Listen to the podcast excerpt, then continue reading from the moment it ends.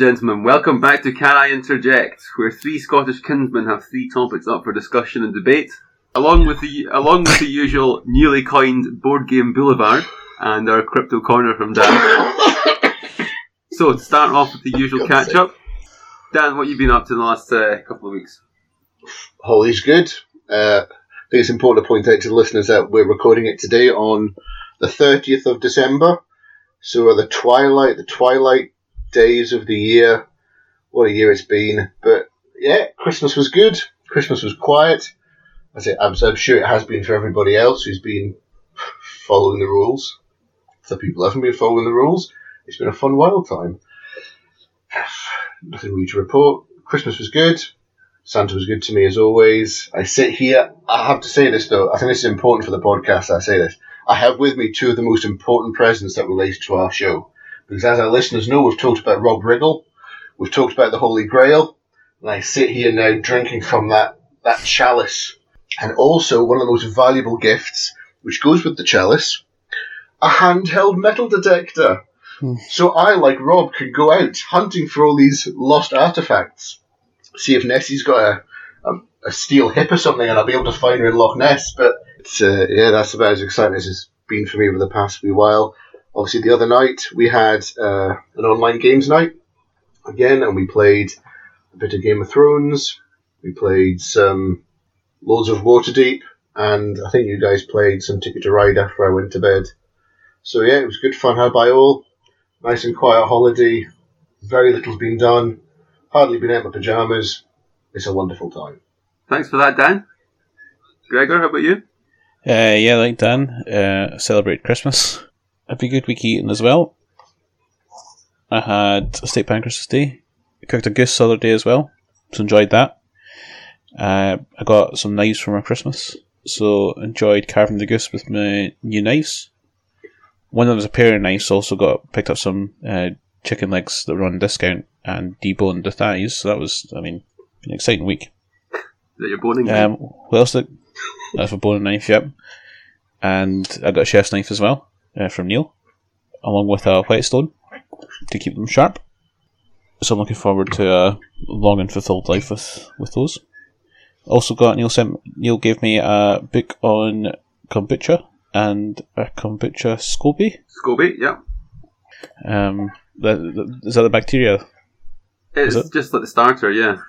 Um, other present highlights include uh, include got rechargeable batteries. I got a water quality meter, so I can measure the pH levels of the water in various uh, homebrew products I've got. Uh, Japanese flashcards, meat thermometer, also from Neil. Uh, I got a lot of honey, orange blossom honey. I got champagne yeast, a hoodie, an electric toothbrush. You fancy yourself a champagne brewer? No, it's just because it goes up. It's got a higher tolerance. So it goes up to eighteen percent. Oh, right, okay. So still for the mead, um, but the champagne yeast tends to go higher because it's used for carbonation. What else went up to? Yeah, I did games night. That was fun. Quite. I really enjoyed that Game of Thrones implementation actually online. It's obviously not as good as in person, but I thought it was quite good. Yep. Yeah, it was I good. agree. I agree. Well, thank you very much, Gregor. Yeah, that's it. That's it. Again, I should really, pre- should really have prepped this. I mean, you think, but yeah, that's me. And you, Neil? Uh, taking a taking it down a few gears in the last couple of weeks, I must admit. Just uh, a lot of eating and drinking and playing video games to my heart's content. Uh, we've also had a, had a three bird roast on Christmas. It was very good. Plenty of leftovers to make pies and things like that with. Lots of party food. Uh, yeah, good to say. I, like no one mentioned, I won the Game of Thrones that we all loved and enjoyed. The new reigning, It's not the the new winning. champion. Just take it part of the counts. Take it part of the counts. Uh, it's a it's a yeah. sensitive subject. Let's not get into that. just enjoying time off and kind of just battering it out until the new year where I'm contemplating dry January for at least a, Oh, a, a semi-moist January. Yeah, I've been contemplating that as well because I have drunk a lot in the last two weeks. I haven't been off work. Yeah, very too too easy at three o'clock in the afternoon. Open a beer, but we've only got a week left of the holidays and it's back to the grind. But Well, I'm think uh, in January we'll have a good old uh, fitness catch up. We've not had one in a while. Talk Yep. about our new New Year routines or New Year resolutions if we have any. So we'll get straight into the topics then. Take a big deep dive. Uh, Gregor's going to kick us off with uh, an interesting topic we're all familiar with. Um, he's going to kick us off with meal delivery services. Gregor, take it away. Yeah, this is this was uh, inspired by Dan uh, last time saying he'd got the Gousto boxes with it. Uh, so that now we've all had a run at these meal delivery services. I thought be good to, to discuss it and discuss our experiences.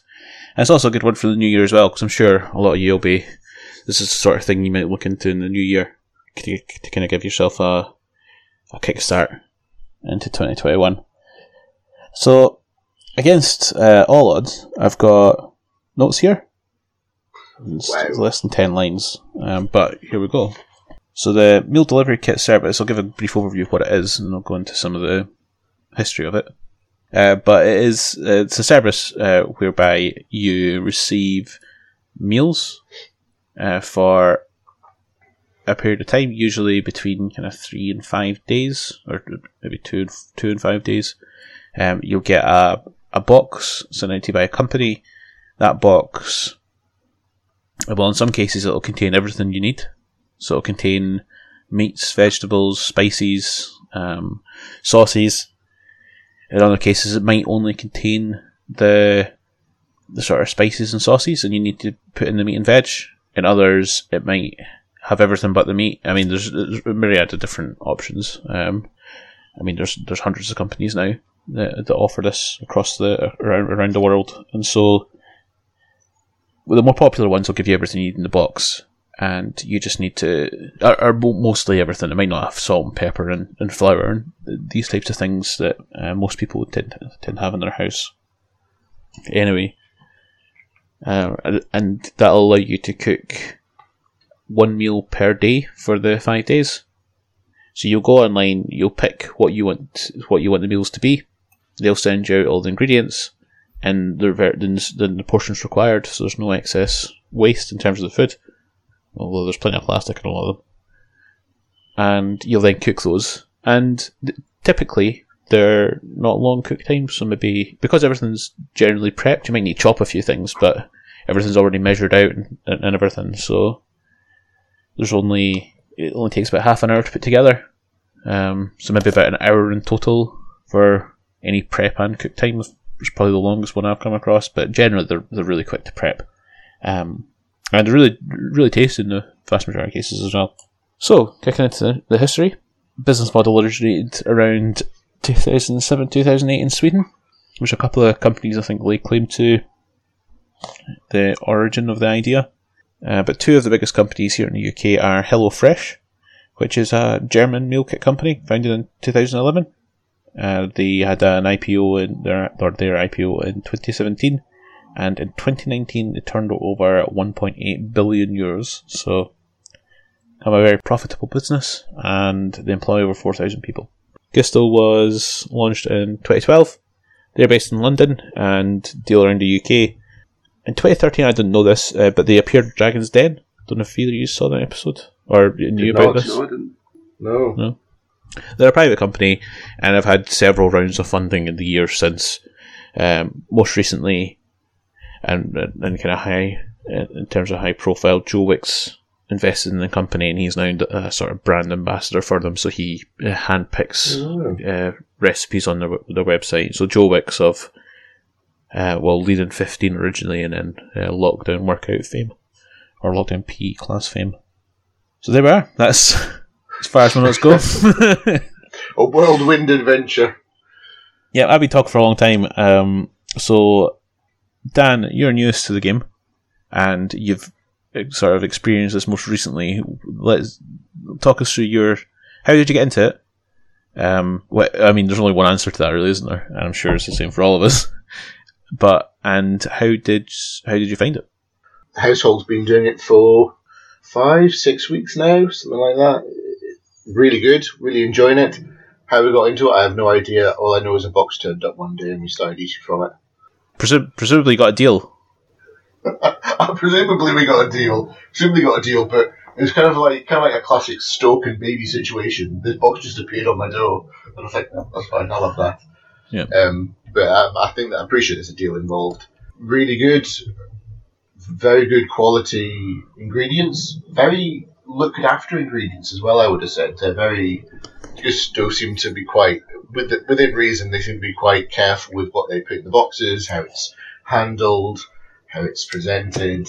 I love the wee boxes that the eggs come in. They're very charming, especially when you've got four to feed and you've got double portions of everything. All these flaming little egg boxes coming out. Yeah, it's just really nice. Really good quality freshness is there. Uh, the imagination behind the recipes is there as well. Really good variety of options.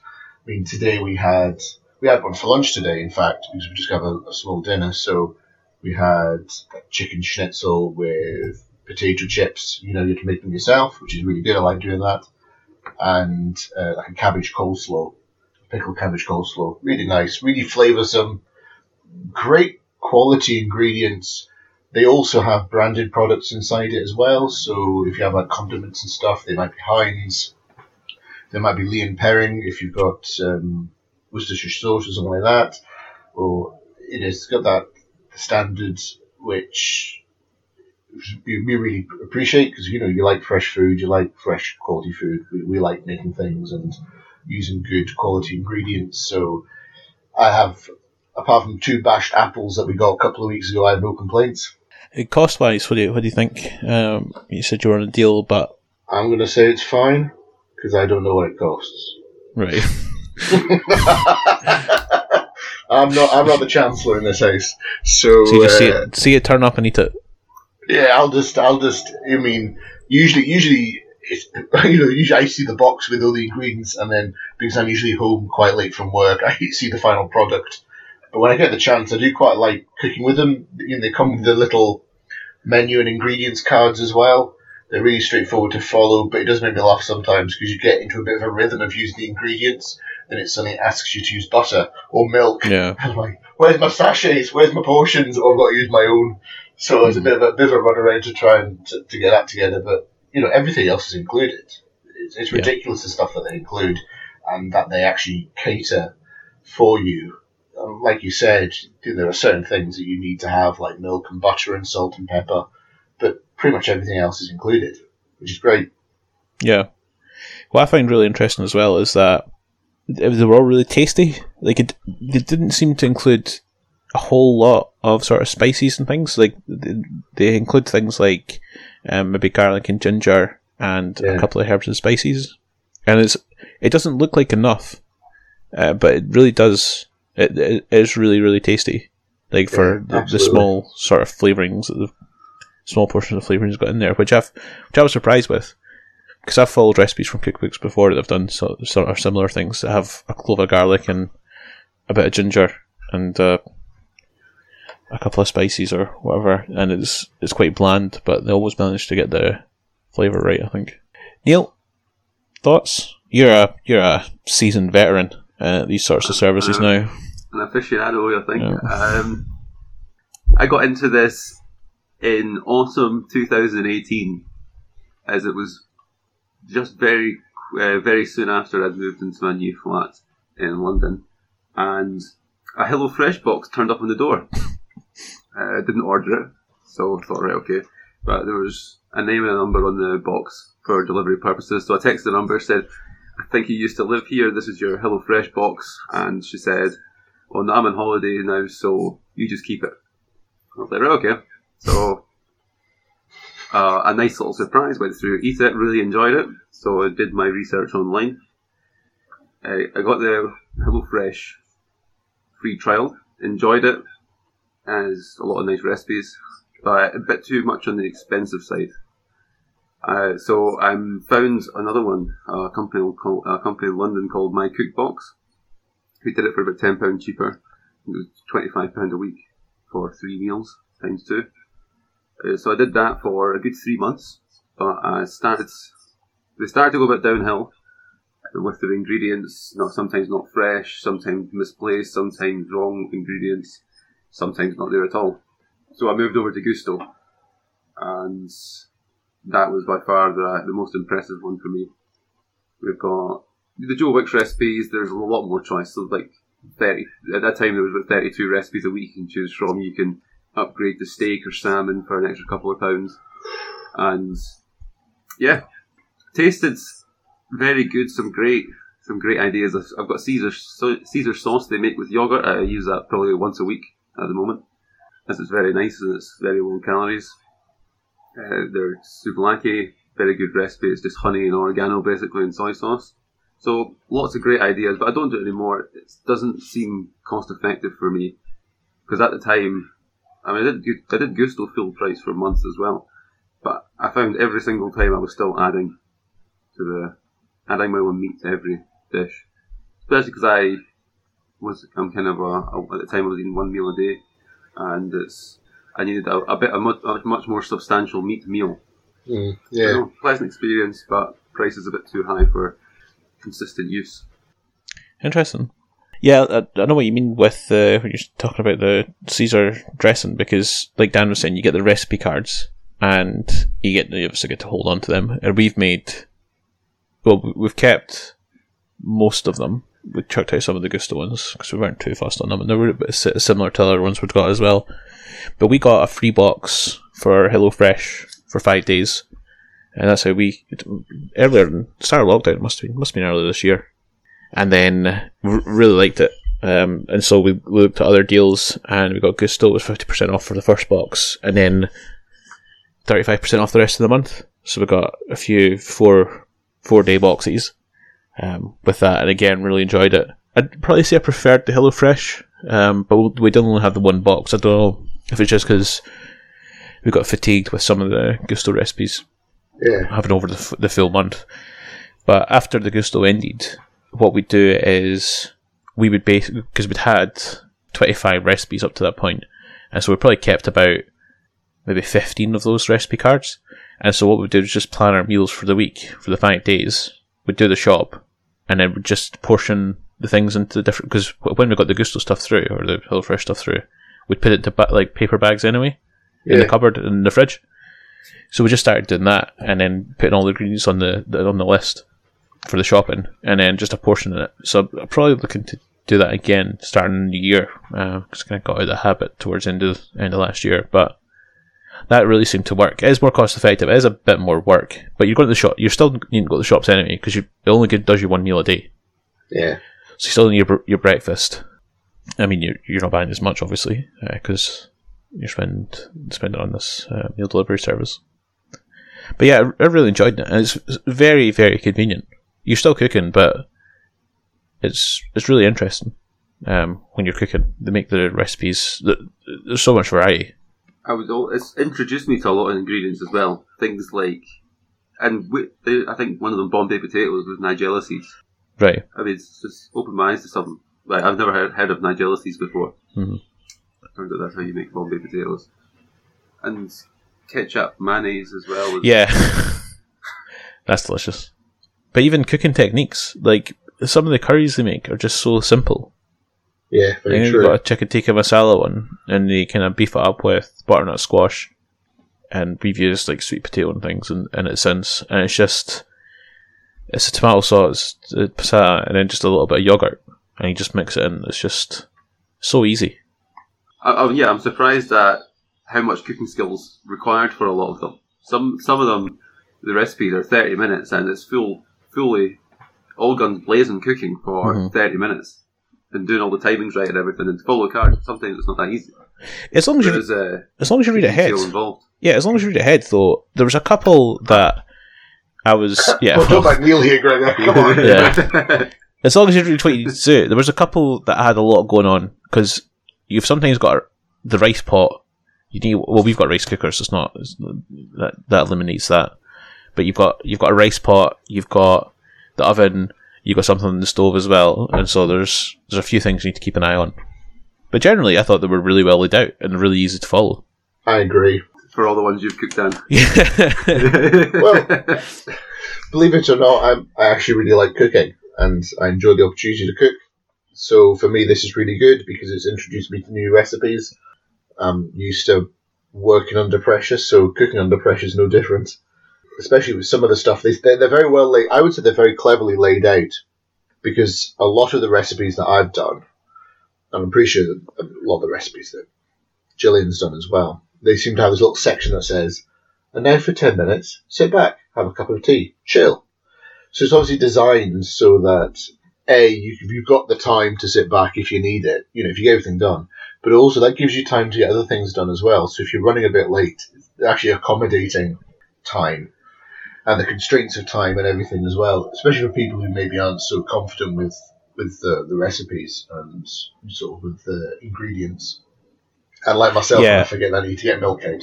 Yeah, I think if it had a sort of rating system for the complexity of the, the cooking, that would be a good addition. I think I've not seen that in any of the. Yeah. So I've not really looked for it, but I, I don't I don't think that's on any of the. It's certainly on the cards, but I don't think it's on the website either. That'd be really good. Uh, but yeah, I thoroughly enjoyed it. four in our because I'm, we're cooking for four.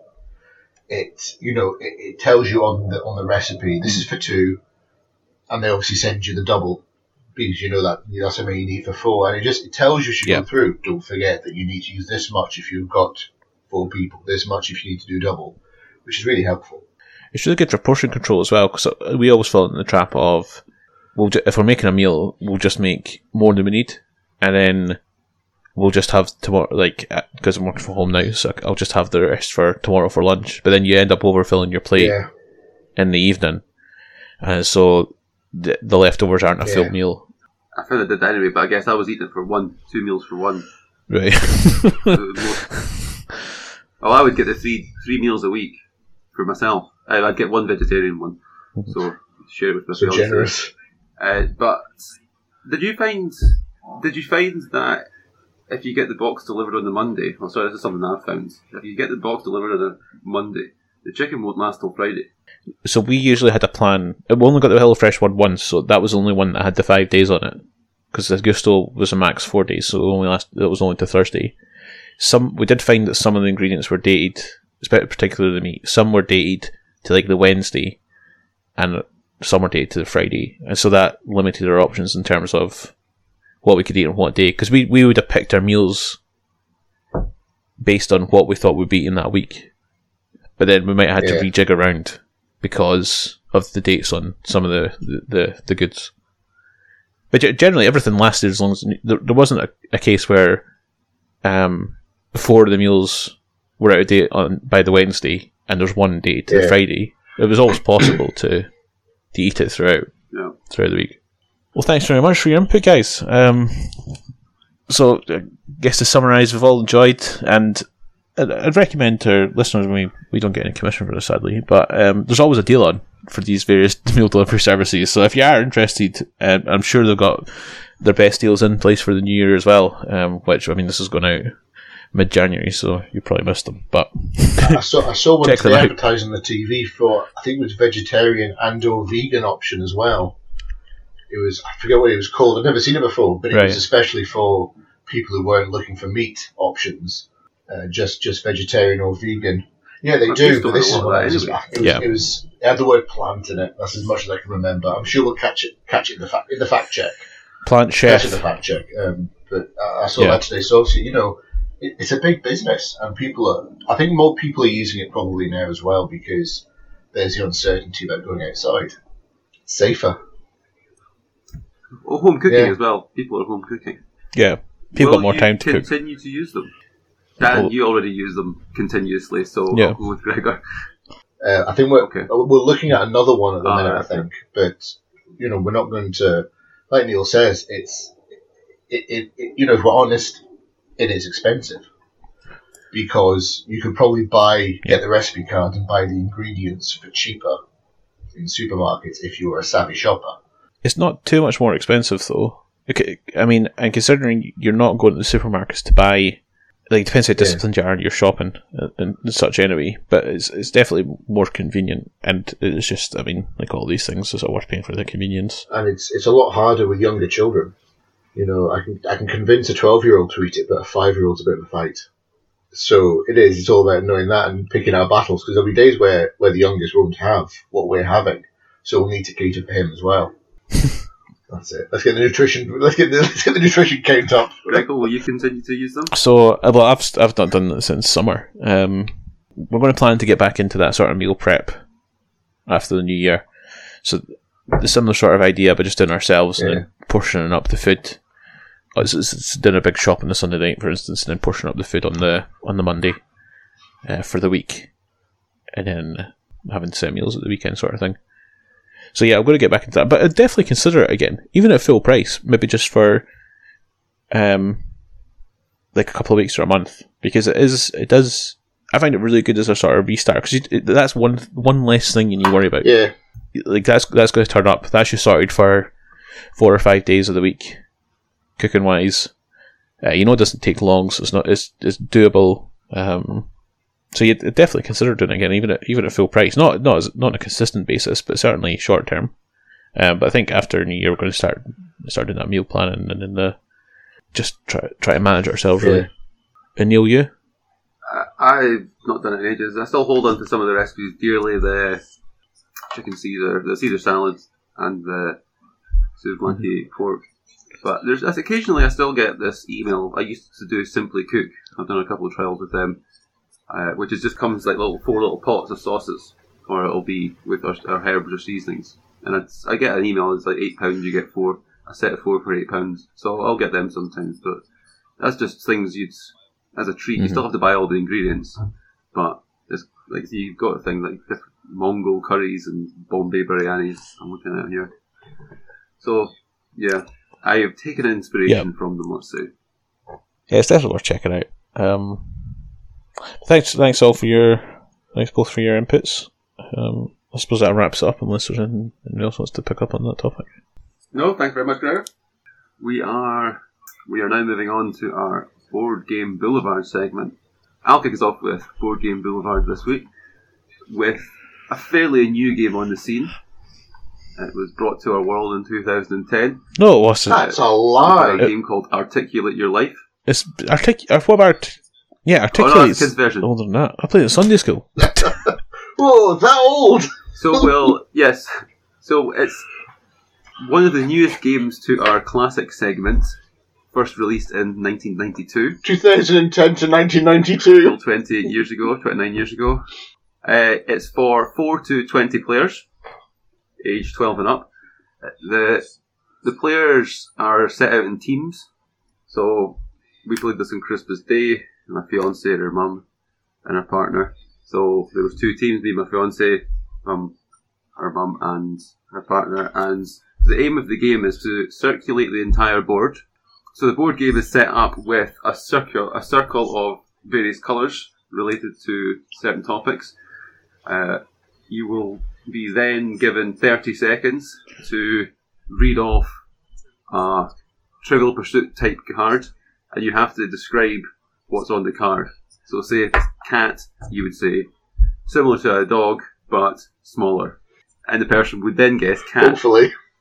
Hopefully, and you and then you you have, you have to uh, well you so you'd try and get as many of these in 30 seconds and you would progress around the board the number of cards that you manage to get and there's points in the game where you can be moved forward and backward depending on a spinner in the middle uh, that's just to add a bit more excitement into the game and I don't know how many squares there are in total around the game several. As always, high detail in this podcast. Mm. Yeah, but no, it's a it's a fun game. Obviously, people, you're guessing you're only allowed one pass per round. Generally, when we were playing, you would get three to four cards if you were lucky. So it's not it's still still quite a long game. There's a lot of chances for people to move forward and backwards in the game, and it's just general fun of the kind of interactive interactive of the game as well. And there's points in the game if you land on certain squares, you have to you have to give a card, you have to give a subject out to the whole group, and they can guess as well. So yeah, I believe we, we all played this a couple of years ago. I believe. We did play Dead Dance at Christmas. See, I thought this, but I can only, I can't remember physically playing it. I can only physically remember playing Cranium. We did. but We definitely we played this Cranium, before. but we, unless this is a round in Cranium, but we definitely played an Articulate If it wasn't articulate, it was articulate style game. I'm sure it was artic- articulate. Dan, I any- was I, I was going to say the last time I played it was over ten years ago, so clearly I don't remember playing this. It might have been part of Cranium. What's the rounds in Cranium? Cranium is where you get the Play-Doh and things like that. So you have to do molds. I know you have there's to do. different, You have to do there's charades. different You have to ones. do. so- It's a similar setup to Articulate. No, I'm sure it was articulate we played. Well, the slogan for Articulate is, is exactly what it says: a fast talk, fast talking description game, which sums up perfectly. Yeah. Absolutely. So since we all played it two years ago, or has anyone No, played that it was the last time I played it. I've That's the only last played it. time I've touched it. Apparently, I think I played it twice, and well, I kind of played it like just playing about, like in short games at work and stuff. What's your thoughts on it? It's different. It was very different from our previous classic games. It's not not much of a strategy game. It's more of a interactive description game. I really like Articulate. This is easily my favourite classic game that we've discussed so far. Um, I played this first when it was about 16, maybe, at Sunday school, like I was saying. Um, just played it in our group, and that was when I was first introduced to it. And then we played it. I can't remember specifically playing it, but I'm sure I played it since then. Um, um, but then we played we played it at Christmas. Um, we played it in sort of um, works team meetings and things like that as well. I, I really like it. Um, it's it's just really satisfying to play. I, I, can't, I don't know if I can explain it, but I, I like being on both sides of it and the trying to guess and the trying to give clues because you there's sometimes you just get a good card and you get into that rhythm with a with another player that you're just you're just firing through them like you get through one every couple of seconds. Um, yeah. that's really good. And there's other times where it's the same two people, but you just you get stuck on one for ages. It's just it's not clicking. And I think, yeah, I, I just really like the whole thought process behind it. I, I just find it really enjoyable because it's not a trivia. It's not a trivia game at all. Um, it's a sort of communication game. Well, it's a communication game, but there's a lot more layers to it as well. In terms of you providing clues that you think the per- the person guessing it would need to guess it, rather than you just providing generic cl- uh, clues. Yeah. So there's that sort of yeah, so that, Yeah. that sort of tailoring your own clues to it. Yeah, th- I really enjoy playing this. Um, I, as I said, I just find it really satisfying, um, especially when you get it right when you get into rhythm with it. Dan, what's your thoughts? I'm not really fussed if I'm honest on the game. It's not something I particularly find overly stimulating or exciting. I think it, it's a game that works if you're teamed with somebody who understands you and you understand them, and you share and understand each other's thought processes. So it needs to be somebody you spend a lot of time with, because you could give a clue for something and try to describe something which you know that X would understand. But if you're stuck with Y or Z, you're like, like Jillian always tells a, you know, she she tells a story about when she played it with a friend once, and they absolutely beasted through the through the questions because they knew each other really well and they knew the way that each other thought and they knew that if you said this, it must mean this. We played a couple of years ago. Before then, I hadn't played it since oh, 2008. So it's not a game that I I, don't actively find or hunt out. We've got it on the shelf gathering dust for the past two years or so because it's not been touched. It's fine, you know. It's like you know, it's a, it's a bit of fun. It is. It's nothing serious about it at all. Well, depends who you play with, but it's it's not you know it's not it's not geared towards to being a serious game. It's a bit of fun, you know, similar to similar to Pictionary. You know, it's just you, you don't have to be the best at it. You just have to be able to describe something, and hopefully your team will be able to get it. It's it's verbal charades, really. Um, so yeah, I'll play it. I'll probably get competitive while I'm playing it, invariably. Uh, but it's not something I'd, I'd seek out intentionally to play. That's actually one of the parts I enjoyed about it was the competitiveness because you are it is a personal game. There's not it's not a dice roll or anything. But got one criticism is if you land on I think it's every five squares or so. Uh, if it's if you can see it matching into the middle, then you get to spin the spinner in the middle, and that's just pure luck. So someone could be someone could land quite luckily on these squares, and they'd be able to move the the winner back three places every single time Yeah. they land on one of these. That's my only criticism is where a game can be ruined by luck, and that's where the competitiveness Yeah. ramps up even more.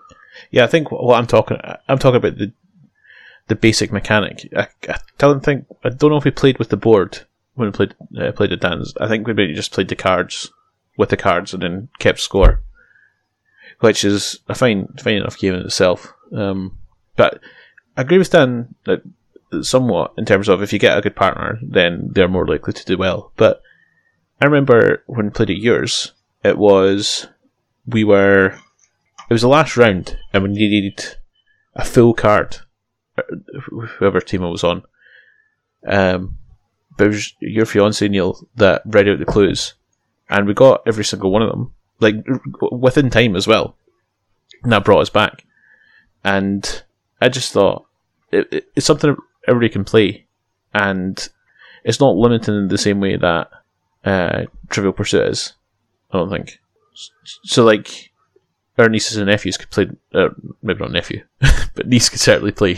I'll tell you Uh, what, you could, you could give him a good go for it if you gave him the right words. Yeah. Whereas she probably couldn't compete in Trivial Pursuit. Yeah. I mean, I think I think I think that I think the listeners need to rem- need to understand that I don't remember this last time that you keep talking about. So you could be telling me anything you want. I'll be like, yeah, that sounds about right. Yeah.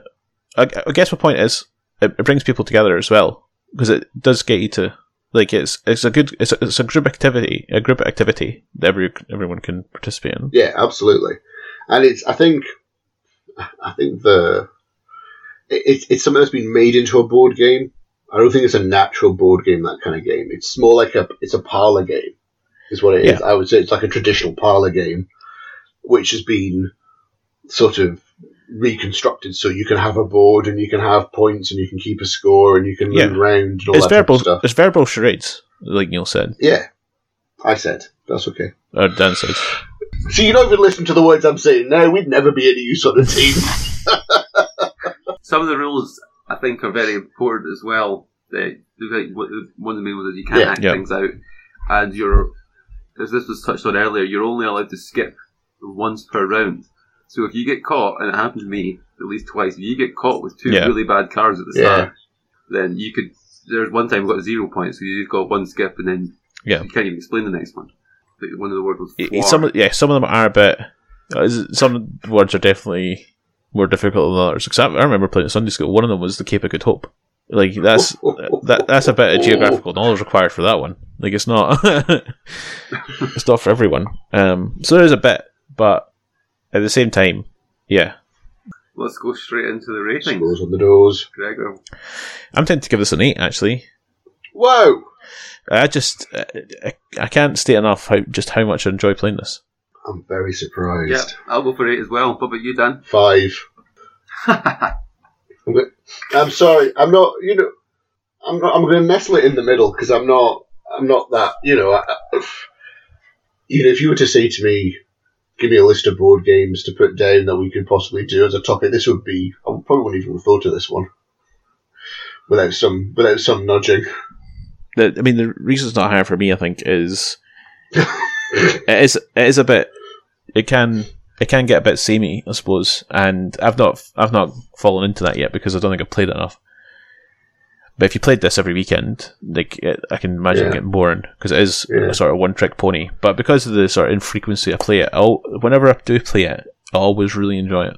That's it. We'll we'll go They and give you a lot of cards. Oh well. yeah, I'm I'm not saying you run out of cards and you'll come across the same ones. I'm just saying that that feeling that you get of sort of the feeling I get with sort of satisfaction um, when you are playing it, it might fade um, if you play it more frequently. Okay, great. Rounded up well. We're back next time with our modern games. So we're going to move on to my topic this week. The wonderful world of pork Well, this is a bit a short one. This is uh, God, I hope so.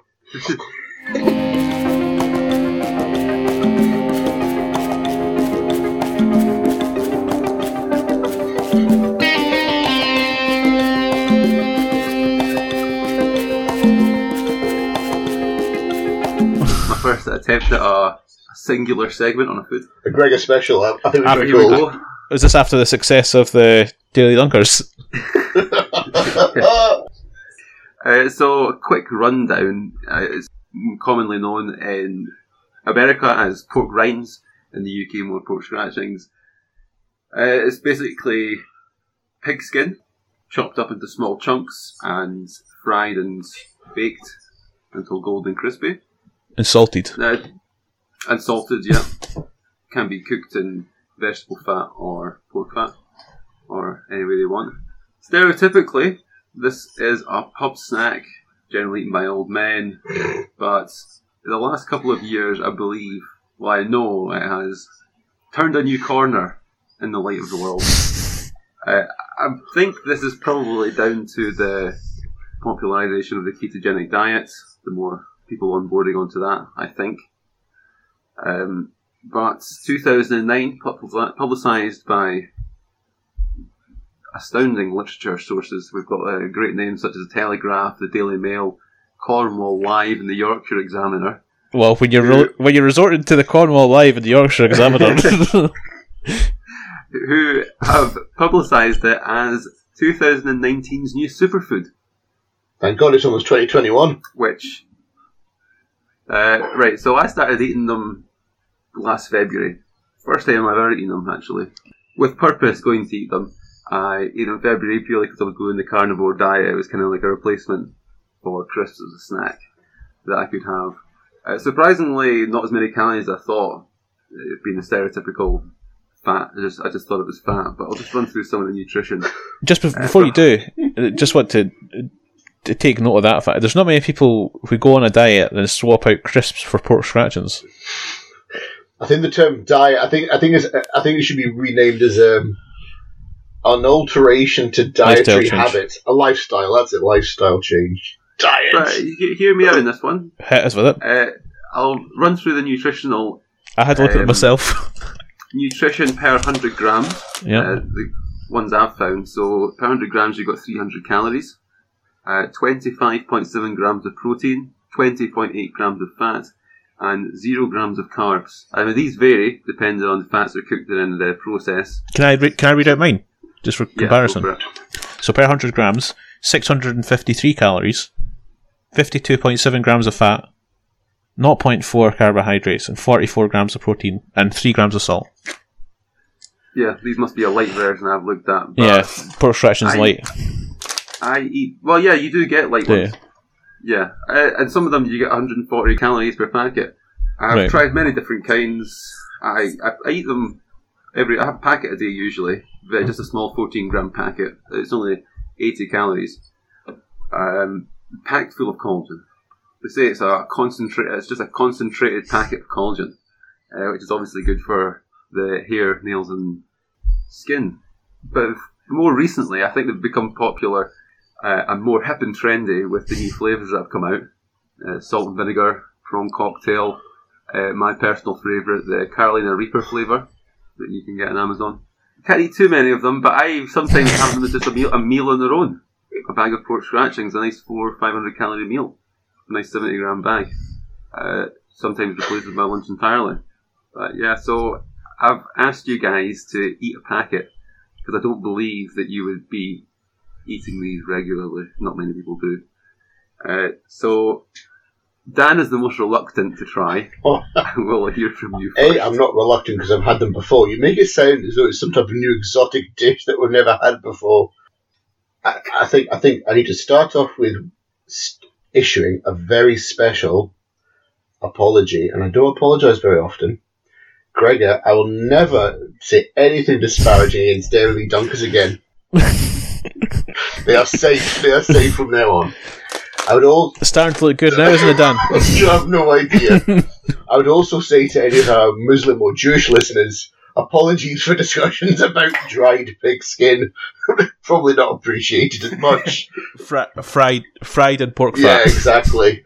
So th- this, if you want to skip forward about three minutes, you're welcome to just to get to the next topic. um, uh, I, I don't know what I'm going to say, Gregor, and I never said it. I don't know what you want me to say. It's there. There. I don't like. I'm not a big fan of very crunchy food, so I'm not a fan of them already. I'm sitting there sucking on them like they're a wine gum, like they're a flaming humbug, trying to soften them a bit to get some, just to get a bit of purchase on the bite. I, I don't like them, and it's a real shame because my my granddad does. He's a big fan of them, so I've always felt a bit of a disappointment with regards to that. You know, oh, this dr- I don't know.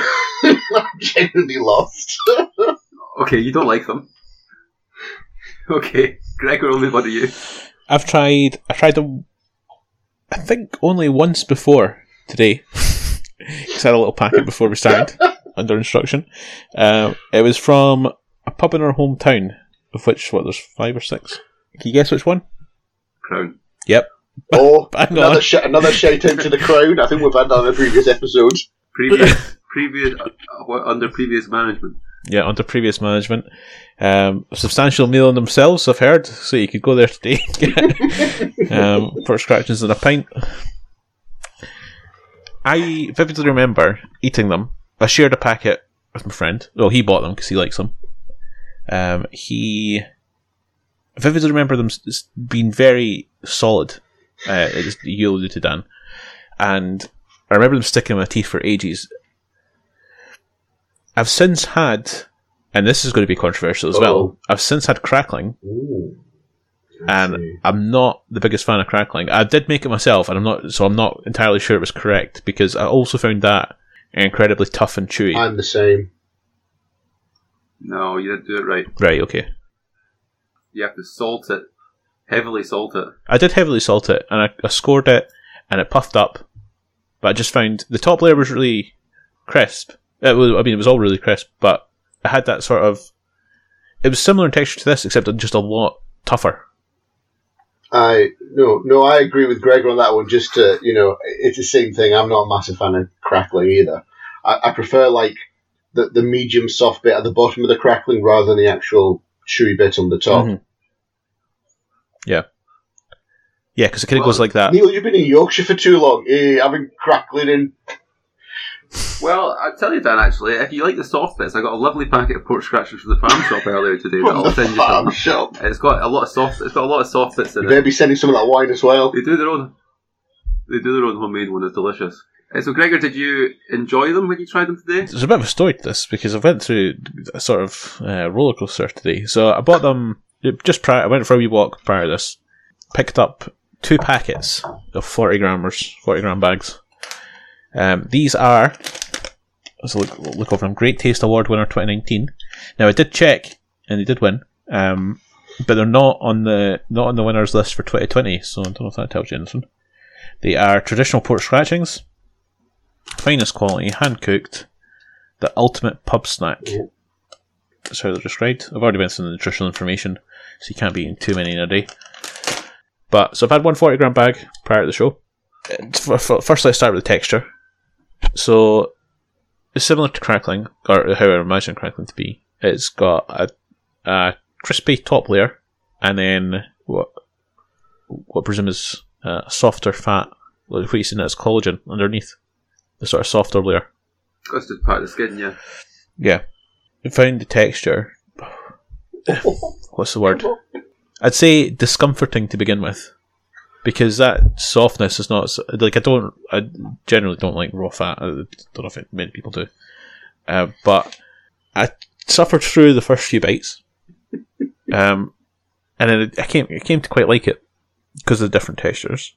When I finished the packet, I was almost sickened by the amount of salt in it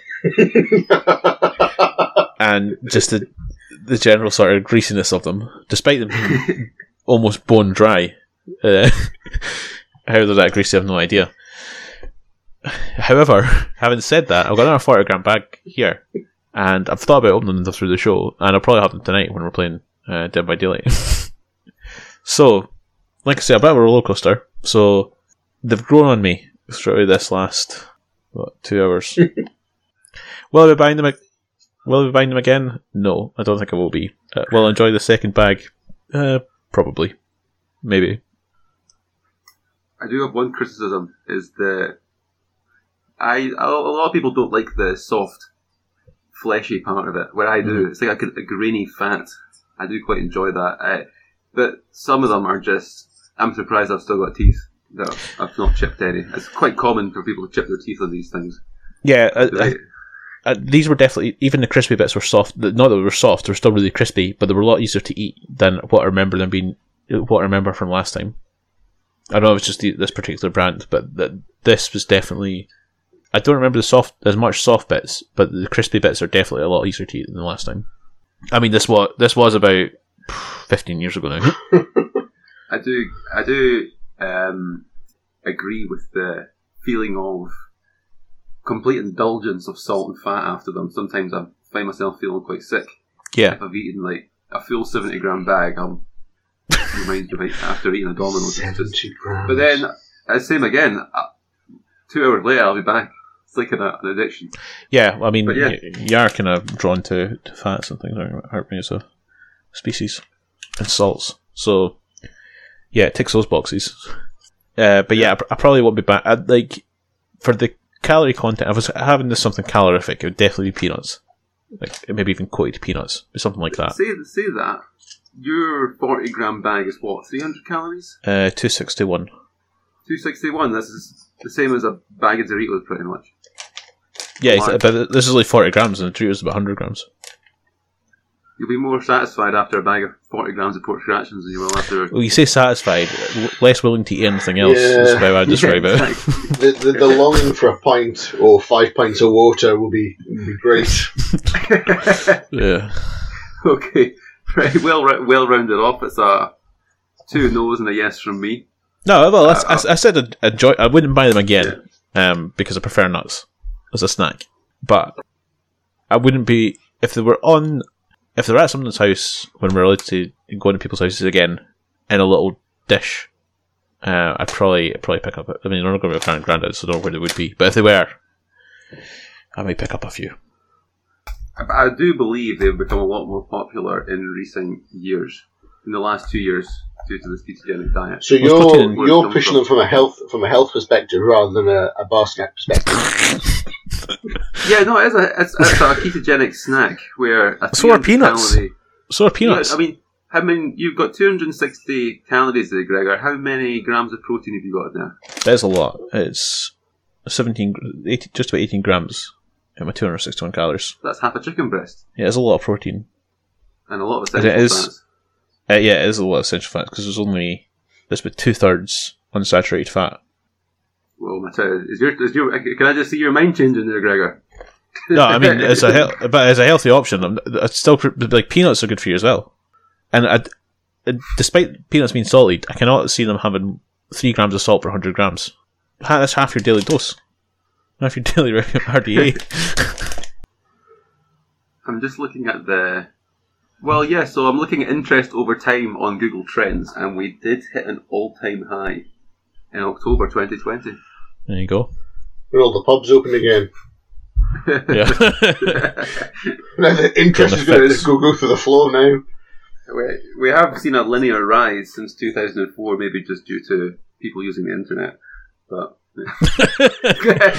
If I can't go to the pubs, Yeah, I I'm going to bring the pubs to me. All this online beer purchase and post scratchings. right. uh, yeah, good. I, I, I urge anybody to try pork scratchings if they're on the ketogenic diet or enjoy salt. It's like it's like, like here's a snack. you enjoy it. Here's a snack food, kids. I'm going to make it educational for you. There's value to this product. There's value to this. But anyway, I'll save the vegetable and green proteins for another episode. I wish you would. Right, okay, well, thanks for that, Neil. Uh, Uh, we will. anything else you got to say on the subject? No, I'm, I'm, I'm quite happy. I just want, I ju- I just wanted people's take on it because I was introduced myself to it and I was just like, blown away by the nutrition of them. Uh, compared to what the stereotype That is such a loose is. term. That is such a loose term. It's like you just discovered tin tuna.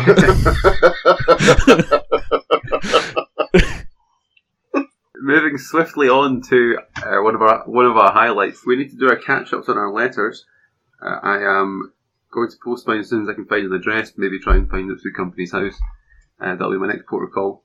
Um, but we believe we've got some news on Dean Newcombe from Gregor. Certainly do. Yep. Uh, Dean got back to me just before Christmas. Um, really nice of him. Uh, I won't go into too much detail, but he just uh, he just just said thanks very much for the letter. Um, he also noted that because obviously in the letter it said that I'd caught him a lot on journeys in Japan, but he says he's, done a lot of work on a new show, Catch Japan. So I've added that to, to record in the planner. I did I, I did see a couple of articles about it, but I, I don't think I could find it um, when it was coming out. But it now seems to be on NHK World. I don't know if it's a weekly thing or it's just on and off. But um, I've got that, so hopefully catch up with some of his work there. Uh, but yeah, good to hear from him. Um, I haven't replied to him yet 'cause I don't want to bother the guy. Um, It took so long to bother him in the first place. Make me excited. I might, I might, I might reply to him once once I watch a few of his, his Catch Japan um, shows. But yeah, um, good to hear from him. I'm glad he got glad he did get uh, at least confirmation he did actually get the letter as well, which is always good. Um, do you want me to talk about who I'm going to send letter to next? Yes, please. if you want. Right, so uh, this is almost finished actually. Um, Come on, Neil. but I'll just I'll put, put a teaser. gets out before in a mine. teaser. I've got an address and everything. Uh, well, that th- this is this is the problem. Let's discuss this just now. The addresses Oh, um, uh, may be a problem because I, f- I found a letter for um, the, well, my next person is John Robertson. He's an Australian comedian. Uh, that's that's all I'm giving you just now. You can look up if you want, but more information next time. Getting addresses for people because the people I've targeted are, I mean, they're, they're, they're obviously famous. So they're famous enough that they're ex directory, so you can't just look them up in, online. Uh, but they're not famous enough necessarily that they'll have a an agent or any sort of correspondence address. Uh, I mean, a lot of them will have contact us sections on their on their websites, uh, but might not necessarily have a postal address that you can send letters to, which I've found for some of the other people I had in mind. Um, so we could be could be chatting to them on Cameo uh, for if need be. Uh, but the, the next person I've got is definitely has a, a postal address, um, which is good.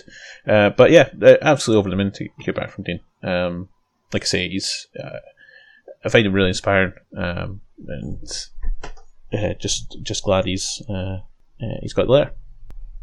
Good stuff. Now, before we move on, question of the week. Do we want to continue this? I'm, I meant to bring up the intro. Yeah, can do.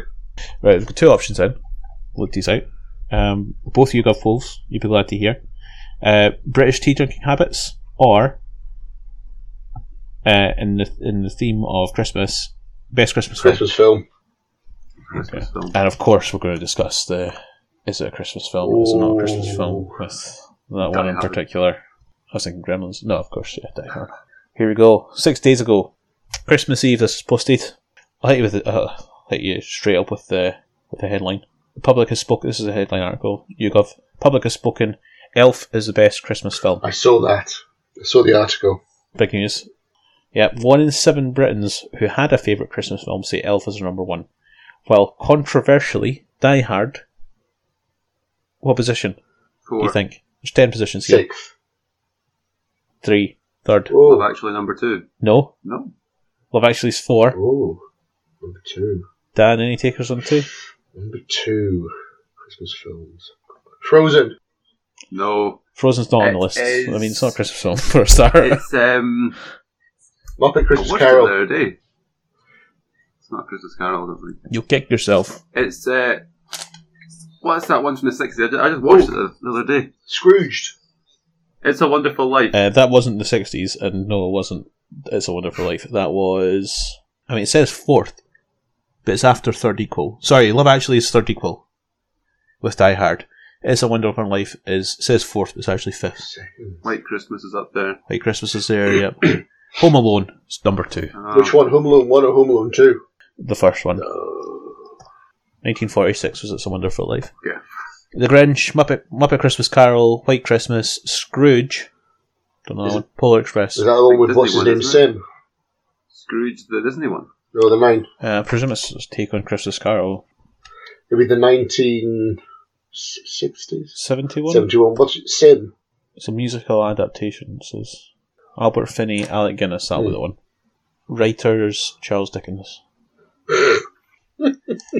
Twelve percent of the vote Home Alone, fifteen percent of the vote for Elf, eight percent each for Die Hard and Love Actually. Now it's notable that Die Hard got eight percent of the vote when you consider the fact.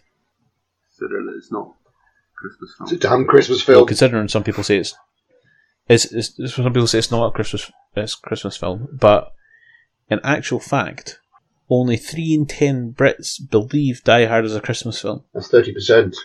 Okay, I think a lot of people say. that's thirty percent. I think a, prob- a lot of people would have put that as the favourite Christmas film because it's kind of like a a running joke that it's not a Christmas film. Yeah, and uh, well, when you consider only thirty percent of people consider it a Christmas film, eight percent of the total population have said it's their favourite. So out of a pool of only thirty percent, eight percent have chosen it as their favourite Christmas film. That's So if you high. believe it's a Christmas film, uh, I mean, there's obviously a lot of overlap there because it would need to be in that pool. The people who believe Yeah. it, that would need to be overlapped. But even even still, of those the people of the people that do believe it's a Christmas film, I mean, eight over thirty, whatever that is, four over fifteen. quarter, yeah, about a quarter, Yeah. quarter people who believe it's a Christmas film is their favourite.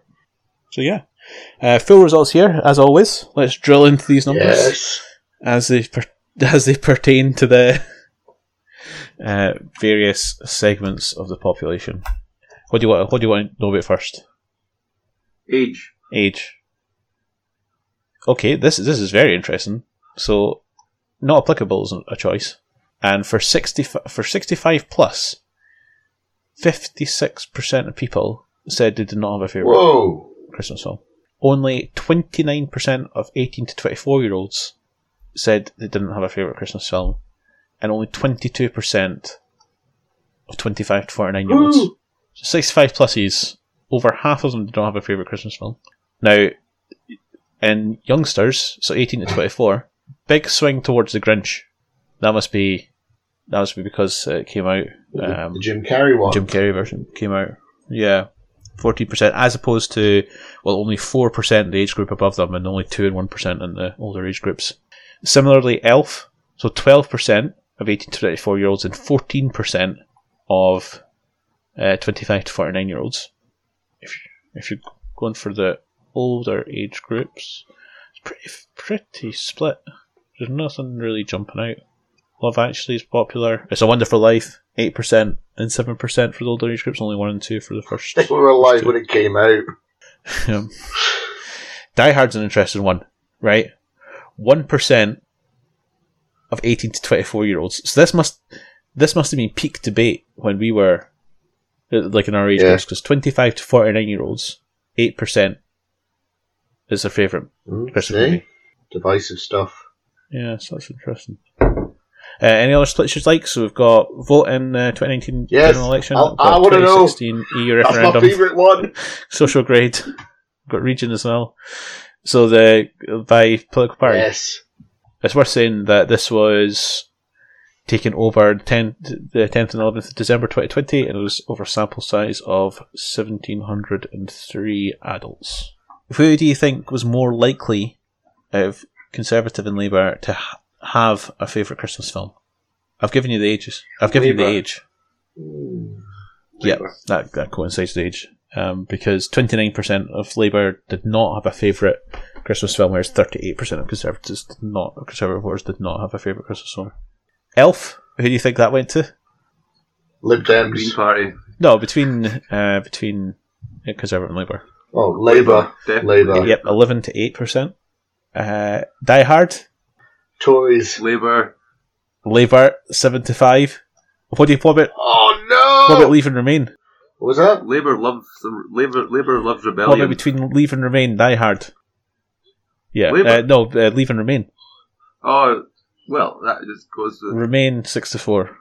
Muppet Christmas Car- Carol, big winner for the Lib Dems, 7%, whereas only 3 and 4% for the Conservative and Labour.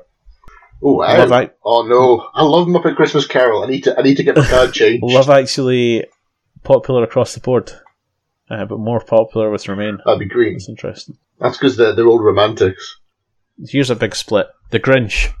Well, this is be- between what L- Leave and Uh, Remain. No, between uh, Conservative and Labour. Grinch must be Conservative. conservative. 1% Conservative, 6% Labour. That would be because of the younger skew as well. Uh, this is by region now. Elf, 13% in Scotland. 9% for most of England, except in the north, where it was 11%. The Scots are the most likely of any region in the UK surveyed to have, or, and, and this based on the sample size, to have a favourite Christmas film. 31%. Wow. 30%, well, 31% do not have a favourite Christmas film compared to 32, 33, 36, and 38% across the various other regions of England. Home Alone, big in London. Which one? First, First one. one, big in London. Yeah, interesting reading in there. A Christmas Carol, 0% in Scotland. which one? Uh, presumes, presumes Original. someone just, uh, I don't know actually. Must be the original. Yeah, I think those are the most interesting divergences. Very good. Well, thanks again. Always interesting. Right, that's all I've got to say on the Christmas one. But there you go, listeners. Um, check out for yourselves on YouGov. But I just picked out the most interesting We ones. are- Interesting as always. We are, as always, a divided nation. Dan's going to hit us with the top 10 this week uh, for fictional literature characters.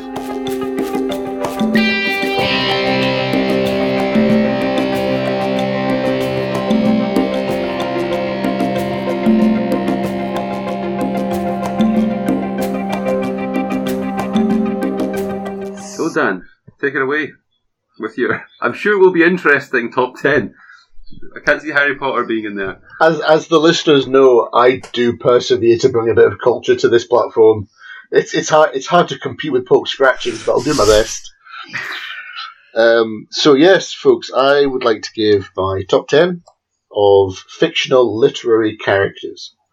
So these are, are figures and characters who have appeared in works of fiction, written works of fiction. So I've avoided television, films, all that type of stuff. I'm sure that can be for another day. And it, I've based it all on uh, books that I've read.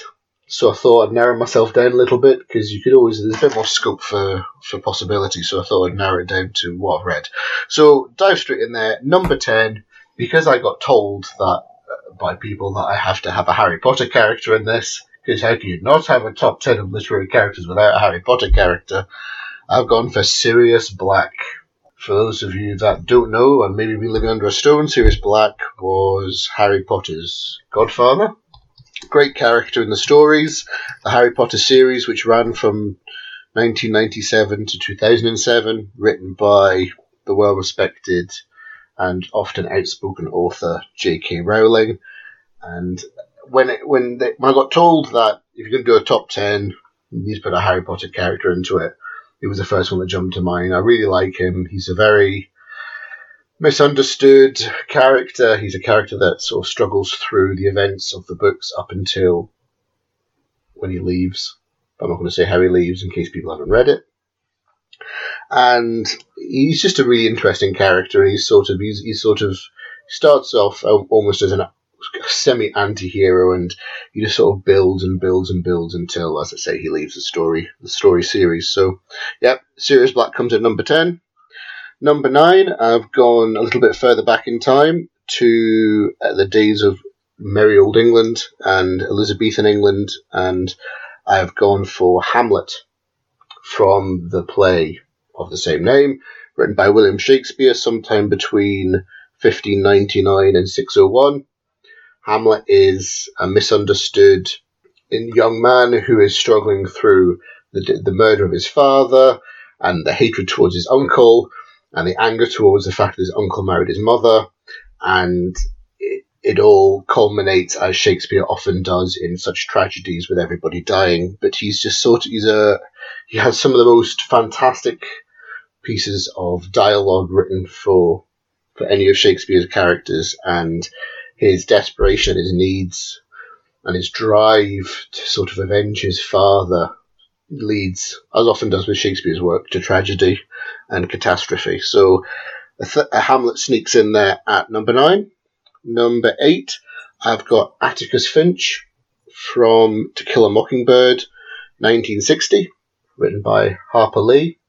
Great American author, great piece of American literature, in my opinion, one of the best, because it covers such difficult subjects such as adolescence, innocence, racism, which to this day still remains a problem in America. And Atticus Finch is a lawyer who is tasked with defending an African American man who has been accused of raping a white girl. And the whole story is told from the perspective of his children, but he is such a fantastic character that represents the goodness which does exist in people and in the context of the story being at a time when time you know events were quite difficult for African Americans in America he represents a break from the status quo, perhaps the norm, with a white man, a white lawyer prepared to defend the rights of an African American. So I think he's quite he's a character that can be well respected, and a kind of character that you know maybe we need in this day and age. Number seven, I have Captain Ahab, totally different from the previous entry. Captain Ahab of Moby Dick fame, 1851, the product of the mind of Herman Melville and Captain Ahab is the captain of a ship, and he the whole his his purpose, his single-minded desire is to find the white whale, Moby Dick, and similar to Hamlet, he has some of the most fantastic dialogue written for him. Uh, he's driven by a lot like Hamlet by revenge, by a desire to avenge the events of of previously in his life um, and he's determined to, to get this whale. And spoilers, folks, the whale gets him in the end. So it's it's all downhill for him. But I think he's just a he's such he's such a powerful character. I like a powerful character, and I find Captain Ahab definitely represents that. Number six, I have Don Corleone from The Godfather, 1969, written by Mario Puzo. And Mario Puzo wrote this book a few years, not many years. I think it was three or four years before they made the film. And it's just like the film. It's a story about this Italian mafia family. And I first saw I first saw the film, and then I read the book, and I loved uh, Don Corleone even more after I read the book as well. He's he's a, he's a family man. He's a businessman. He's somebody who understands that you need to wear different masks depending on where you are and depending on what you're doing. And he, he's a brilliant balance between all of the the challenges and upheaval that are taking place within the, within the story, and unfortunately, which eventually leads to him him dying. So it's it, it's a I think it's a fantastically well developed character. Um, you know, it, and he's well very well represented by Marlon Brando in the film. Number five, we're going to a bit more classical now, and Frankenstein's monster in Frankenstein. It's always important to remind people that Dr. Frankenstein was the scientist. Frankenstein's monster was the creature that he created, and he is the product of Mary Shelley in 1823 in that fantastic piece of piece of writing known as Frankenstein or the Modern Prometheus by his other title. And he is a character which starts off in the most primal and basic and almost human of fashion, totally unrelatable, almost animalistic, bestial in his attitudes and his behaviors, and he develops and he grows and he reads and he learns and he realizes the the ultimate folly of humanity and the fact that we all want to be loved and we all want to be acknowledged and respected and cared for. And it's something that he, he just he doesn't achieve for many different reasons.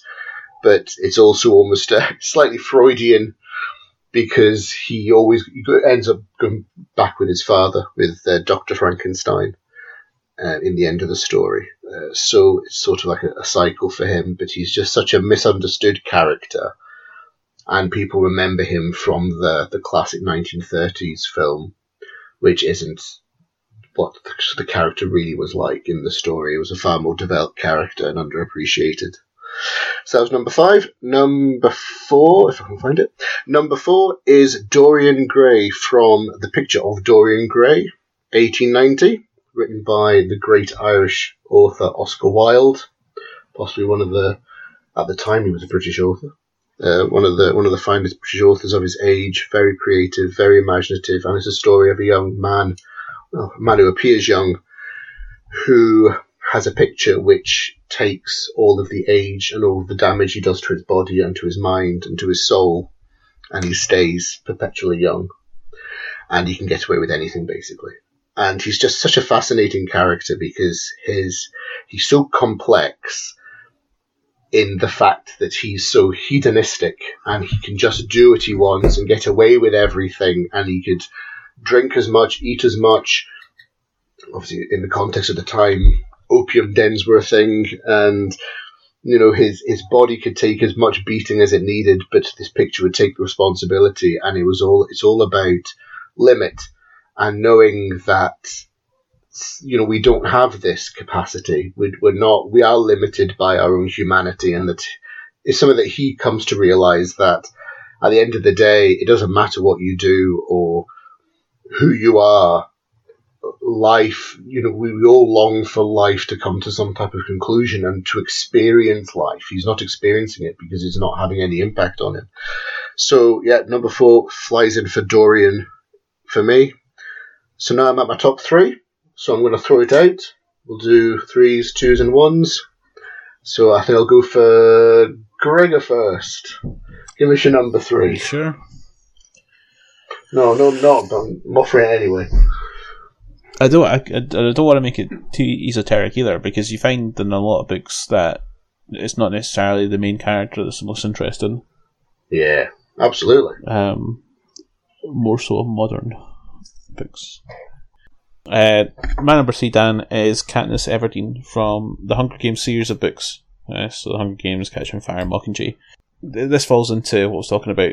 She's a really well written character, but let's say there's even better characters in the in the books. Uh, Johanna Mason and Finnick Odair of particular note, um, introduced in the Catching Fire. But yeah, uh, really strong female character, which you don't see too much of in sort of historic literature. Um, for obvious reasons.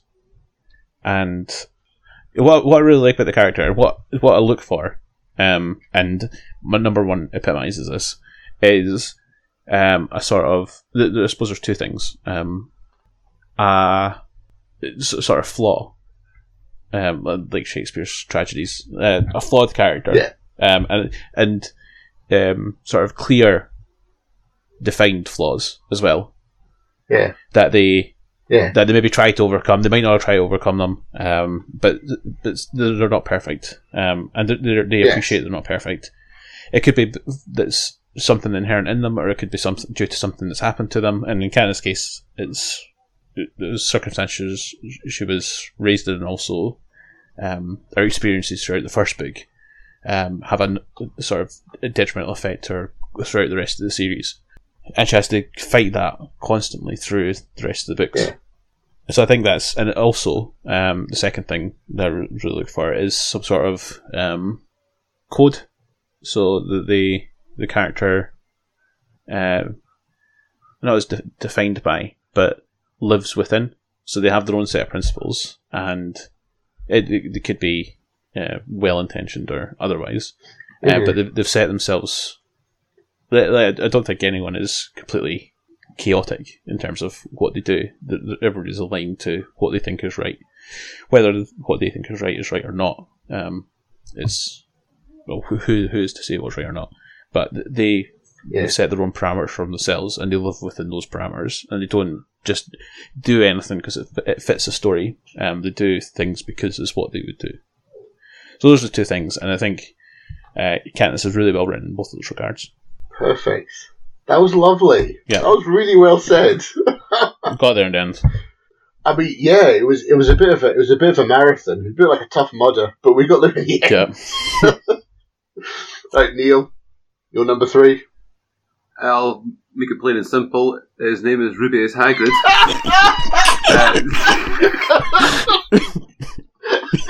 Oh, I don't think Gillian said that one for you. I think she named everybody else. And now for something completely different. the lovable groundskeeper and friend to Harry throughout the book. Also keeper of the keys. Uh, yeah, I just like he's a lovable character. He's nice. Uh, he's just a He's friendly got character. keys. Yeah. And he's got Deep. keys. What's not to love? He's got a big beard. Features in every film. One of the main characters. I think I, I don't think there's anybody that can say they don't like him that watches the film. I actually thought about Hagrid. I don't know why, because this doesn't really uh, fit the description I just uh, reeled off. What's But his code? yeah, um, have you said your you said your Harry Potter one, Dan? Yeah. Who was it? And Sirius, Sirius Snape, Black. great. Oh, Sirius Black. Snape's a great one. That that would be my one for Harry Potter. I was I was I was thinking there must be one for Harry Potter. It would be Snape. Who I also thought of was Neville. Um, but he's not he's not Yeah. as deep as Snape, obviously, and Luna again, Yeah. which doesn't get as much Yeah. writing time. Um, I, I find them probably the most um, uh, flawed, but like uh, complex. Certainly the minor characters. So I looked them up and I thought, right, let's actually see what the top 30 is. Like people who say who are the best characters. Mm-hmm. And I'd, I, I'd already picked Sirius Black and Snape was number one. Yeah. So I was kind of glad I didn't pick Snape because I would have thought I'm just fitting in with the stand, fitting in with everybody else. I think, I think Neville, Neville was, was Neville third or fourth? Right. I thought Hermione would have been number one. No, it was, it was Snape, then it was Ron, then it was Harry, then it might have been Hermione and then Neville, or something like that. So. Okay, So- Dan, hit us off with number two. Or number three. I'll give you my number three as well if you want. Oh, you're going to do number three. right, my number three is God so far away from Hagrid you wouldn't believe. Is uh, the titular character Dracula from the 1897 Bram Stoker's seminal work, possibly one of the finest pieces of Gothic fiction ever produced. Uh, I, I, I'm probably one of the only people that sees him like this, but I genuinely see him as an unfortunate character who is forlorn and desperately looking for love. And for the fact that I can read between enough of the lines to actually find that, it's quite it's quite a thing. Um, I think he's he's a great character, where his he's one of the, the most adapted characters as well. For for I saw yesterday some like like two hundred different interpretations of the character on screen and on stage and in film and everything like that. So it's extraordinary. But he's just, I, I just, I find him so fascinating. And so there's a depth to him, which is open to interpretation because, like so many of, of, of the Gothic texts at the time, it, it, relies upon the imagination. So if you can't, if you don't have an imagination, it can be quite hard to read Gothic fiction because it's all about what goes bump in the night. They don't state it obvious to you, but it's it's the insinuation and the what they imply by in the writing. And I think that Stoker got that with Dracula because I see it as a love story. It's this character who's looking for love and the nature of his affliction and his condition and the fact that all these awful things that he can do and that happen around him are all an extension of this of this love. Like people will, you know, it's quite often that um, literary critics will say, "Well, it's all it's all about you know what." You know, it's all this kissing and sucking and biting and nibbling and all this stuff is all an extension of this repression that existed in sort of, you know, turn of the end of the 19th, start of the 20th century. Um, but I, I don't see it just like that. There's definitely more depth to it. And and he's just a great character. He's so adaptable. He's so flexible for what they've used. You know, after after Stoker produced him. So yeah, he comes in at my number three. Uh, so now we'll hit number two. Gregor, number two. Yep. Now set the Two thousand or less words. let's set the groundwork. Um, so I've not read this book, uh, but I have seen the musical, and it is uh, Inspector Javert from Les Miserables. I was going to put him in. So he, Jean Valjean's also great. They're the two uh, phenomenal uh, lead characters. They're in the musical, I presume. They're based on even more complex characters in the actual novel. Um, but yeah, Javert, um, I think, tying back to what I said in my prelude to Katniss, um, Javert's flaw comes from his code, basically, in that he can't see past the law.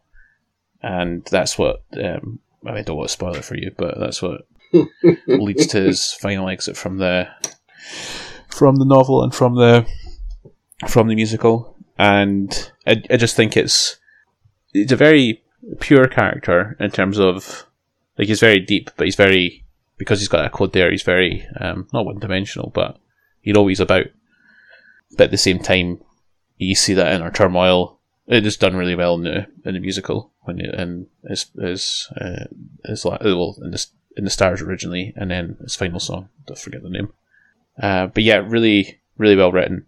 Um, as he goes through that sort of journey from sort of indiscriminate lawkeeper to questioning his beliefs when confronted by uh, Jean Valjean for the final time. Yep, number two, Inspector Javert. Excellent. Neil, number two, Dobby. Driving across crossed the other end of the fictional character world to Ebenezer Scrooge, a cold-hearted miser who despises Christmas, where he seeks redemption via well, he doesn't seek it; he gets redemption via four ghosts. Uh, a heartwarming tale at Christmas, a, a, fa- a family favourite uh, for many people. I've not watched it this year. I did watch Scrooge actually, uh, but I do want to watch A Christmas Carol. I've not seen it in years. Tenuous at best. I did. I do enjoy the Disney one as well, of Scrooge McDuck. Yeah, another plain and simple. Back to you, Dan, for number two. Thanks for that rundown of everything apart from the book. um, Did you like Bill when Bill Murray played him as well? I a feel, cold-hearted miser who despises Christmas and a- as you uh, read off Wikipedia description by the look of it. I feel sorry for Greg. He's putting so much work in here. He's really, he's really battling it. Uh, so thank you, Neil. So my my number two is it, it's the only poem I have on my list, and it's uh, for lack of a better description, the man from the Edgar Allan Poe piece of the long poem, "The Raven," written in 1845. He doesn't have a name. He's he's just a, a chap uh, missing missing his his girlfriend, wife, lover. It's not described in the story at all, Uh, and it's his it's his descent into madness as he's harassed and harangued and driven mad with depression by a talking raven that sits above his chamber door. And I have, when it comes to pieces of literature, full stop, it is, it's in my top two. Um, it's guaranteed in top two. As a whole piece, is in my top two. I love it. It's one of my favourites, honestly. I wrote my higher, my higher English um, critical essay on it, um, and I've loved it ever since. I've loved all its interpretations and loved all its adaptations. You know, whether it be MC Lars or whether it be The Simpsons, they've all come at it from very different perspectives. But this one, this man, is so relatable, and it's written in a way which is so. It just Poe has a way of cutting through the wheat and the chaff. He cuts through everything, and you know he gets he gets to the real the real importance of what he's trying to say. And I think he does that here. And the man is just somebody who could be anyone and anyone's experience. You know, whether it be a literal raven, whether it be a metaphorical raven, however people want to interpret it. It just cuts, just cuts you right to the heart of it. For anyone who's ever experienced loss, or anyone who's ever felt lost, um, I think he's he's definitely he's definitely a man which many people can relate to. So yeah, so the man from the Raven is my number two, and now we're at the number one. Do do do do do do number ones, folks. Gregor, hit me with it. My number one. Um, I've only this is a series of books. I've only read one. Any guesses? um, A series of short books. I think I know the answer to this. You want to hazard a guess? Shakespeare's histories. The, is it the Wonderful Seven or something? Famous the, Five. The famous five. George for the Famous Five. No, it is Sherlock Holmes. Of course. I've only read A Study in Scarlet. I've been told it's not indicative of the entire the, the rest of the short stories. Uh, however, I- I've seen enough uh, popular culture references to, and I mean, uh, uh, sort of film adaptations, television adaptations of Sherlock Holmes to know what he's all about, and the sort of influence he's had. And this is, uh, if Javert was my the epitome of uh, a sort of code requirement, Sherlock Holmes is the epitome of the sort of vice or flaw uh, because of his uh, on and off again relationship with with drugs, and you see that so much in other. I mean, it's not. I don't think it's touched on too much in the books, but certainly has been in, t- in terms of adaptations since, and you see that in the influence Yeah. he's had in uh, various things that are based on Sherlock Holmes, and maybe not based on Sherlock Holmes, but even real life examples. You see a lot of parallels in terms of uh, uh, little figures that I've I've admired, um, like real people. Uh, I mean, House is a perfect example. House MD, the popular American television yeah. show starring Hugh Laurie. Um, even even in the I've been watching the Queen's Gambit on Netflix. You see shades of Sherlock Holmes in that. I mean, I'm not I'm not crediting Sherlock Holmes with sort of the um, coupling of addiction and brilliance, but I almost want to say popularized it because you see you see that in the Queen's Gambit as well. You see shades of Sherlock Holmes and and that uh, between the sort of genius and madness. So yeah, my number one, uh, j- just because of the influence he's had on various uh, various other literature and uh, Yeah. characters throughout uh, throughout the last hundred years or so. He's very what he's he, he's he, I think he he represents he's a fictional work that represents uh, something I believe to be quite true, which is there are many people in the world who are brilliant, whether they be actors, athletes, you know, authors, philanthropists, presidents, prime ministers, anyone like that, and you can get fantastic. But then it's all about being able to defi- divide them from their professional from their personal and they're all guilty of things. You know, it's you, it's like almost like the Bill Clinton. Bill Clinton was a great president, but at the same time, he got caught up in something that got quite messy. Um, and you know, there's people such as I, even people would even say about Johnny Depp at the minute. Johnny Depp, you got a choice. You either go, he's a brilliant actor, and you accept the fact, you know, the acting is separate from any issues he's had out with the acting. I think it's the same with Sherlock Holmes he's a you know he's a brilliant character. He's a fantastic character, and the way he deduces and solves the mysteries and the crimes is wonderful. But then you could get caught up in the fact that he's got the opiate addiction.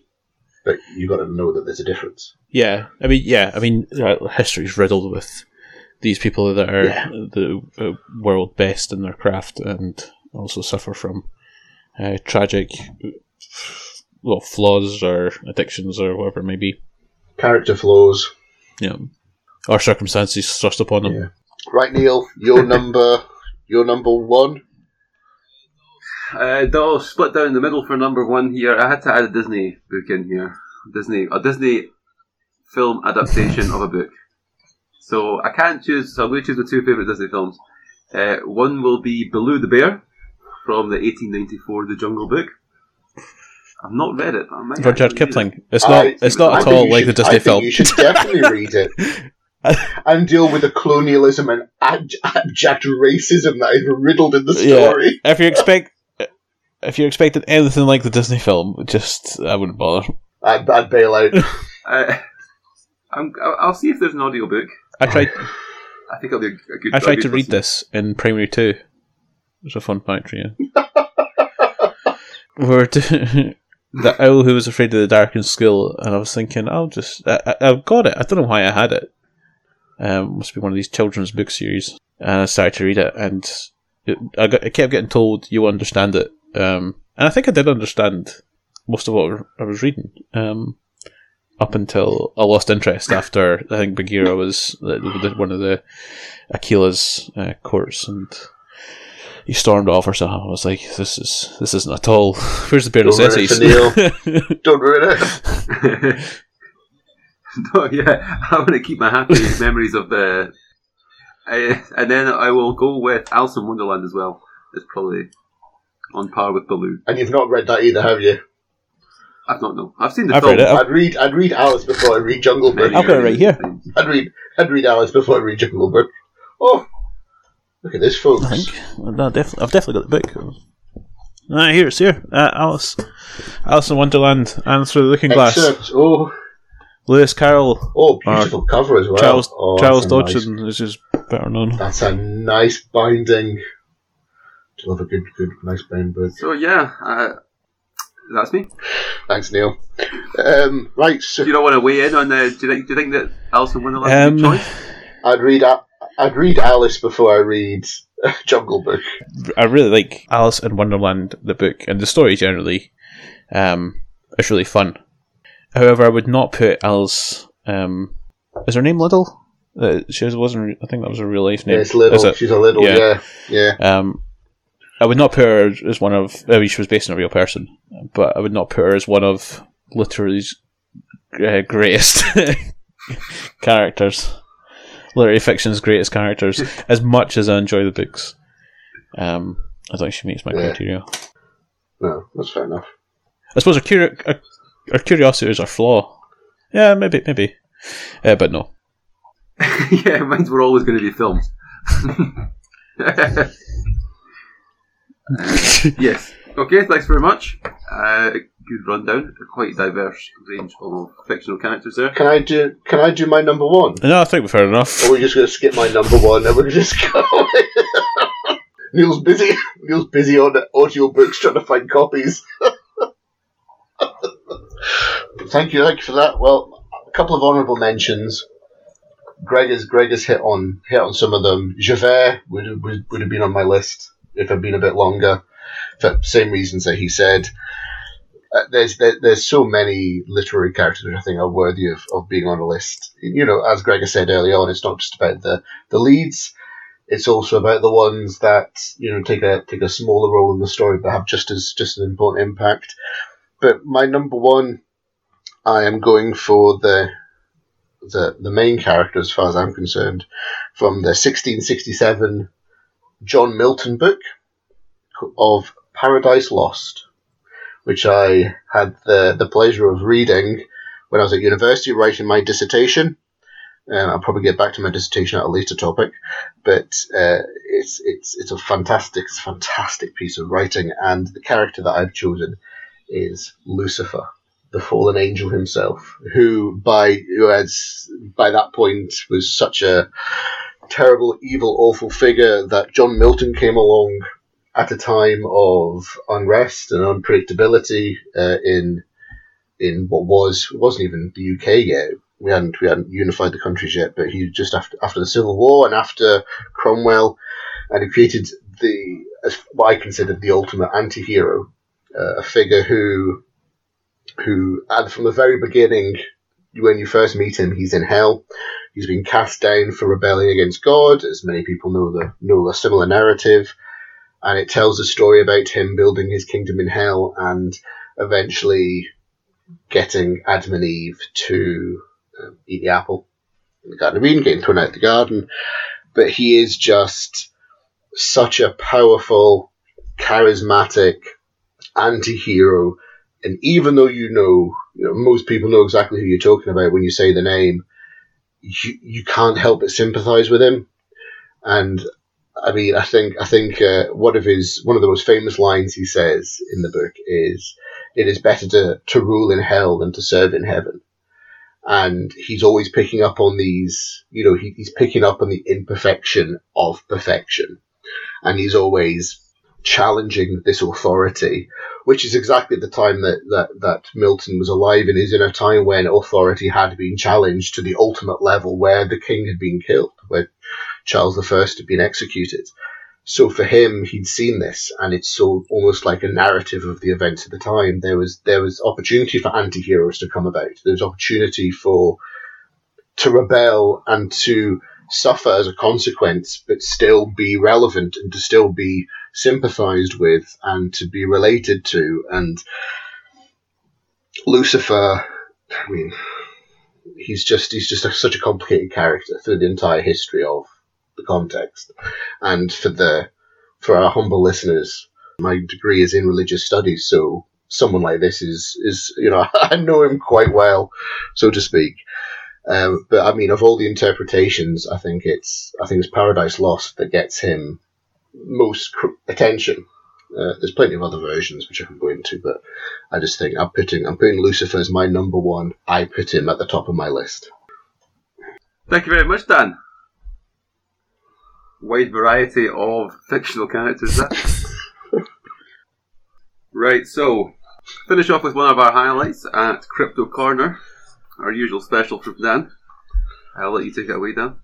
Thank you, Neil. Um, so uh, th- a really short one this time around because I was I was watching. Well, wasn't. I was listening to something the other today. I was listening to a podcast that inspired me, and I want to talk a little bit about giants. Right off the Right. right out there. As most people will know, they will have heard of probably the most famous giant of all, Andre the Giant, standing at seven foot four, absolute beast of a man with a fantastic documentary. And Yeah. I was, like I said, I was listening to something, and they were talking about giants, and it inspired me to do this one because of it's. I think it's, I think it's an interesting one, uh, but it'll be a short one, thankfully.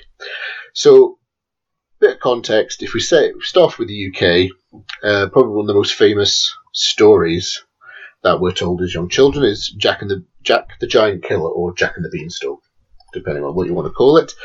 Uh, Jack and the Giant Killer is believed to be very old, hundreds of years old, and it was a, an oral tradition. And this oral tradition, in the 16th century, um, there was a, an author by the name of Raphael Holinshed who wrote Chronicles of England, Scotland, and Ireland.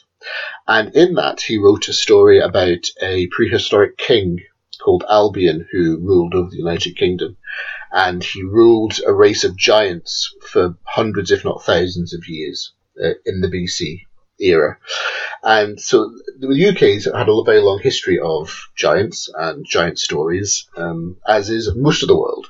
A lot of people will be familiar with the biblical giants mentioned in the Old Testament, in particularly the race known as the Nephilim, who were half angel, half human, and they were a race of giants who existed. And also there are the Sumerian Anunnaki, uh, who were also giant in size. Uh, giants were mentioned by Marco Polo, a very famous explorer, who said that there was a race of giants that lived on Zanzibar off the east coast of Africa.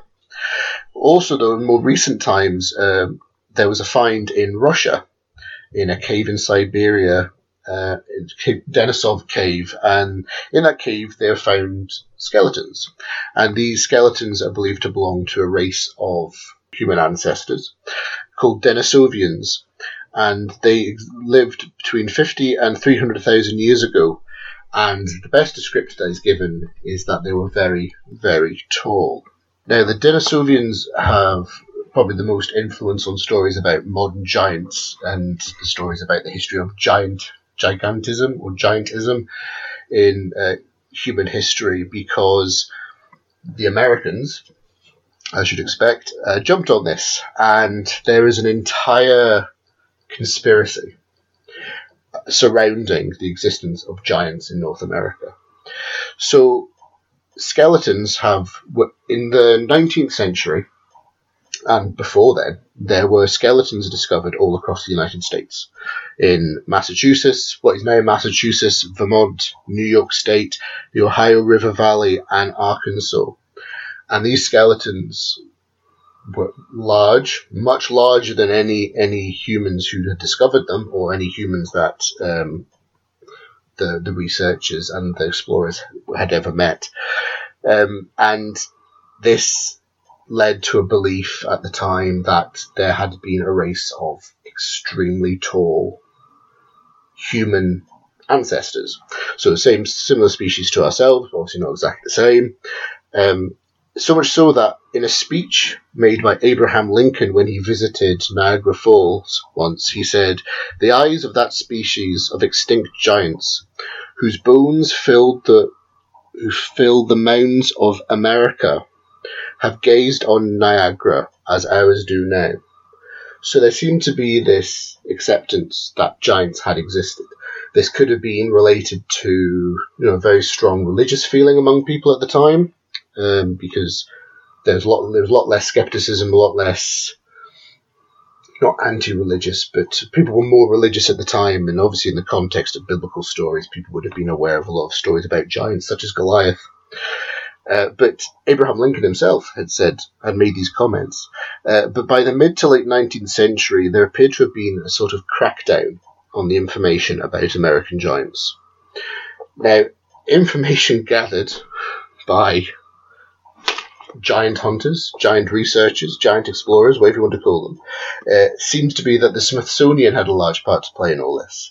Now, the S- Smithsonian supposedly has reports on 17 cases of individuals who would be classed as giant.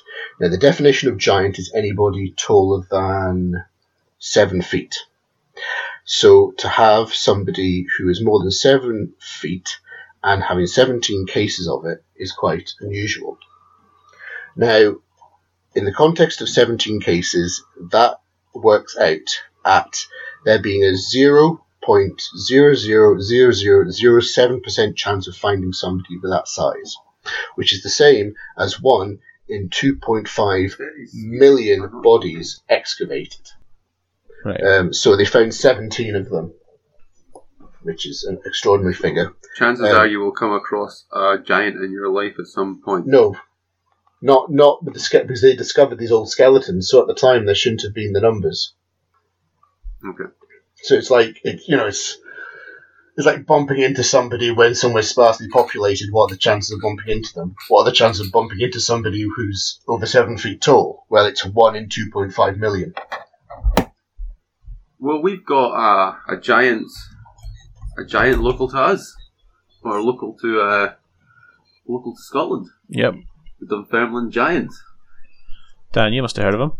Uh, there was there was a there was a there was a giant on the Western Isles as well. Was he real though? Yeah, got his chair and everything. No, but well, we've got his slippers. We've got the Dunfermline Giant slippers. Thieving sods. Seven foot six inches taller. Ale- uh, tall. Alexander Dick Miller died in 1872 at just 29 years old. Can I can I finish this? I thought you'd finished. No, I was, I was I was gonna I was gonna finish off with saying that further to the conspiracy with regarding the existence of ancient giants which have been covered up, there's also been a link made between large mounds which were man, human constructed within the United States. There appears to have been that these mounds and the discovery of the skeletons of the giants are at the same place. So it would appear as though the giants were somehow associated with the construction of these mounds. So the, the, the, the, the hypothesis which has been tabled by the Americans or the people involved in this is that there was a race of hominid giants which existed in North America before the introduction of Homo sapiens. Don't get me started on the dwarves. Okay. I mean, how long ago was this? Are they purporting? Uh, duh, duh, duh, duh. They think it could have been up to 300,000 years ago. Okay. I mean, I've not looked into it, but it sounds at least plausible. Just more than I can say about any other topic we've had in this. This is there's always fact. There's fact on this. There's Hard evidence. evidence. There's evidence. There's, Hard supposed, evidence. there's supposedly evidence. So I'm quite happy So about make that. of it what you will. I mean, it, it- like, it's it's a gigant, gigantism or giantism is a thing, though. Yeah, but it's, it's more that. about the fact there's a population that existed which had this. in modern humans. Yeah, Yeah. Uh, yeah. I mean, three hundred thousand years ago, maybe. Why not? And it seems to be skeletons, like you say, from what was believed to be a very um, relatively infrequent uh, G- genetic. condition. Yeah. Yeah, genetic condition in uh, modern humans. Yeah. So, So yeah, a bit unlikely for. but that would that would put it at around the time when Homo sapiens were first evolving. So to suggest that Yeah, yeah. you know, so it's just it just throws that into context, and then I mean, there's it's the whole thing with all this ancient stuff is that oh everything is older than we think it is, everything must be older than we think it is. So it's just that. So it's possible, but then it throws everything into question about what we understand about the evolution of hominids. Well, this is still everything in question. It upset it upsets the experts. Yeah, but presumably it's consistent with our current understanding. It's just a different branch. Yeah, Hominids. but yeah, that's that. Thank you very much, Dan. Is there much to discuss on this? I don't. I think. I think there's. I think there's actually almost almost consensus, which is. Hang on. I think must there be is, the end of the year. We've not looked into it. We're taking what you said as fact that these skeletons were found in close proximity. That's consensus. I mean, did, did we get the stuff in about the Dunfermline Giant though? We'll go over him one more time. Uh, no, that's that's in. That's in. I brought Good, that. that's all I care about. That's fine. Thanks Well, for that, thanks Neil. again, Dan, for Crypto Corner. Uh, and thank you to all our listeners. This is Can I Interject? You can find us at Twitter at interjects underscore I or Can I Interject podcast at gmail.com. And that's a goodbye from me. Thanks very much. That's a goodbye from me. And a goodbye from me.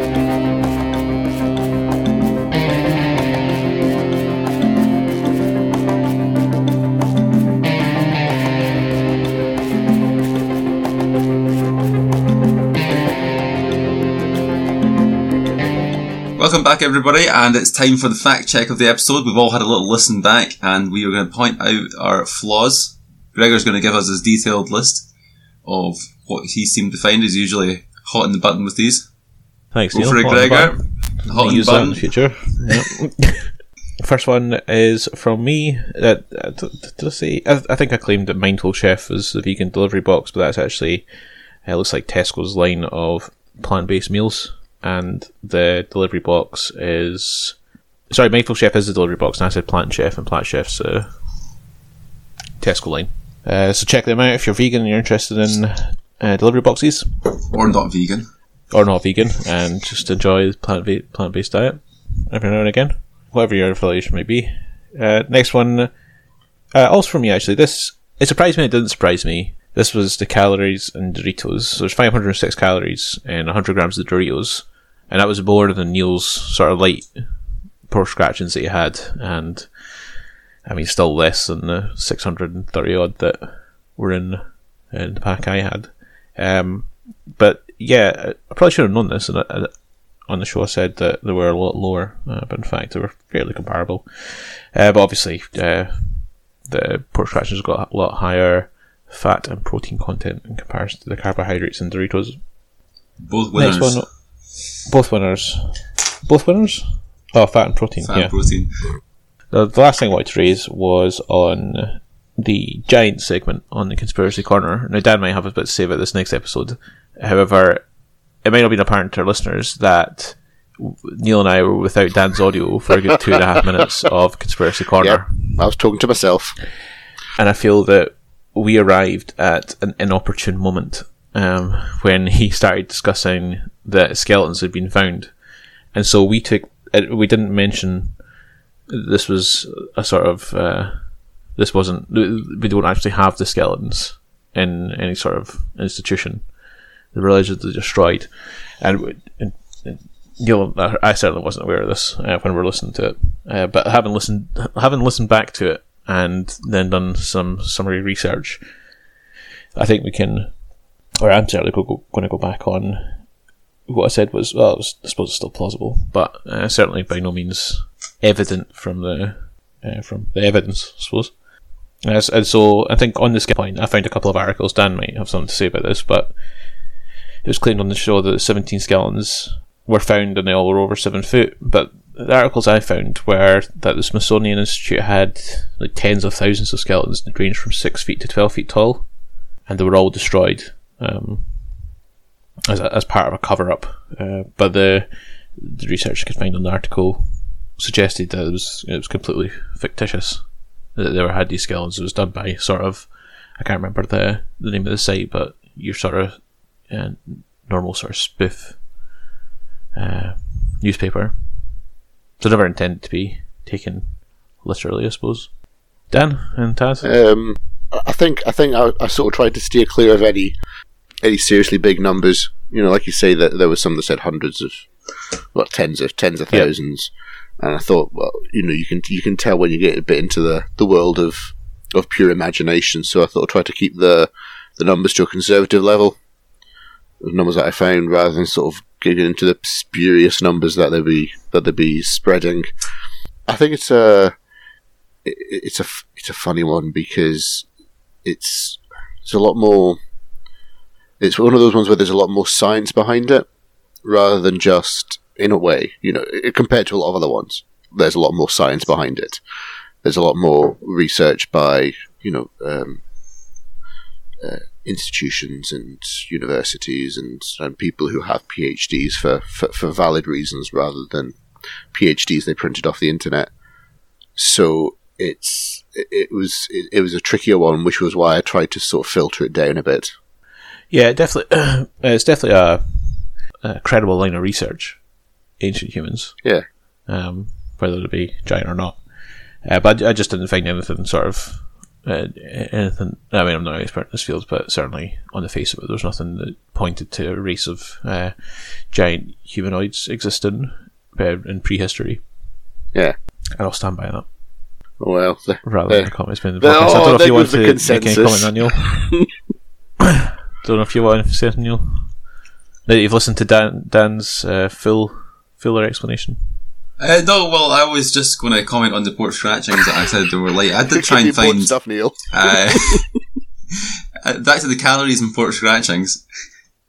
Uh, I think Gregor, I tried to push that they were 300 calories per packet or whatever, but they're that is the very light versions, and the bulk of them, 90% of the ones on the shelf, I would say, are the, the average 600 calories per 100 grams. Right. That's my my input. Yeah, it did make sense because the fat content would, as you know, the breakdown of how the sort of macronutrients and calories works. The fat content would be, minimal. And I was aware of it. Then I searched the the nutrition facts on Google, and that's what came, that it spit out that number as well. Right. And the and the packets I, I buy don't have nutritional information on them. Is that, is that legal? buy them by the, the back, the bag Oh, at, right, the farm, okay. at the farm shop. Interesting. uh, well, that's it for me. Um, that's all I picked up. Don't know if you picked up anything else. I did, but I can't remember anymore. There's all, oh, I need to remember that. I'm, I, I, have a, I have a habit of just listening and not writing down. But I'm sure you've picked up on the things that I did. Great. Oh, actually, no, there's one more. This was interesting to me. Um, I said that, I mean, I listened to it back. I, I, I quoted, I said HelloFresh, and then I quoted the revenue numbers for HelloFresh, and then went on to say immediately that it was a profitable company. Not realizing at the time that obviously, uh, well, I did realize, but I just didn't, uh, don't know why I made the link, but, but profit's nothing to do with revenue necessarily. And so just because it had a high revenue did not mean it was profitable. But it was actually profitable. I had its first profitable year in 2019. Uh, for a turnover of 1.8 billion, it made uh, 45 million profit in 2019 and 115 million through Q3 2020. So big, big jump in profits this year. After, well, I can presume that it's, we're not the only ones that have looked into the meal delivery Yeah, box market. jumped this on the year. Or bandwagon. last year, I don't know. I'll com- I'll comment on that. When you said revenue, I did I did fact check that at the time because you said profit and revenue, so I was like, hmm. But no, I did I did check at the time. It was alright. It was profiting and increasing in profits. A new, a new year and a new Neil. He's fact checking things now. This, this could get dangerous. And and on that, actually, the, I mean, I'd hope I'd like to credit this to the success of the podcast, uh, but unfortunately, this episode hasn't been out yet, and so HelloFresh would have no way of knowing. But they sent me an offer, uh, fifty percent off for my first box, thirty percent off for the second, and two ten percenters for the third and fourth. So, probably going to start that back up in a couple of weeks. they weeks. knew, they knew something was going on. Yep. So yeah, that that is is truly it for me now.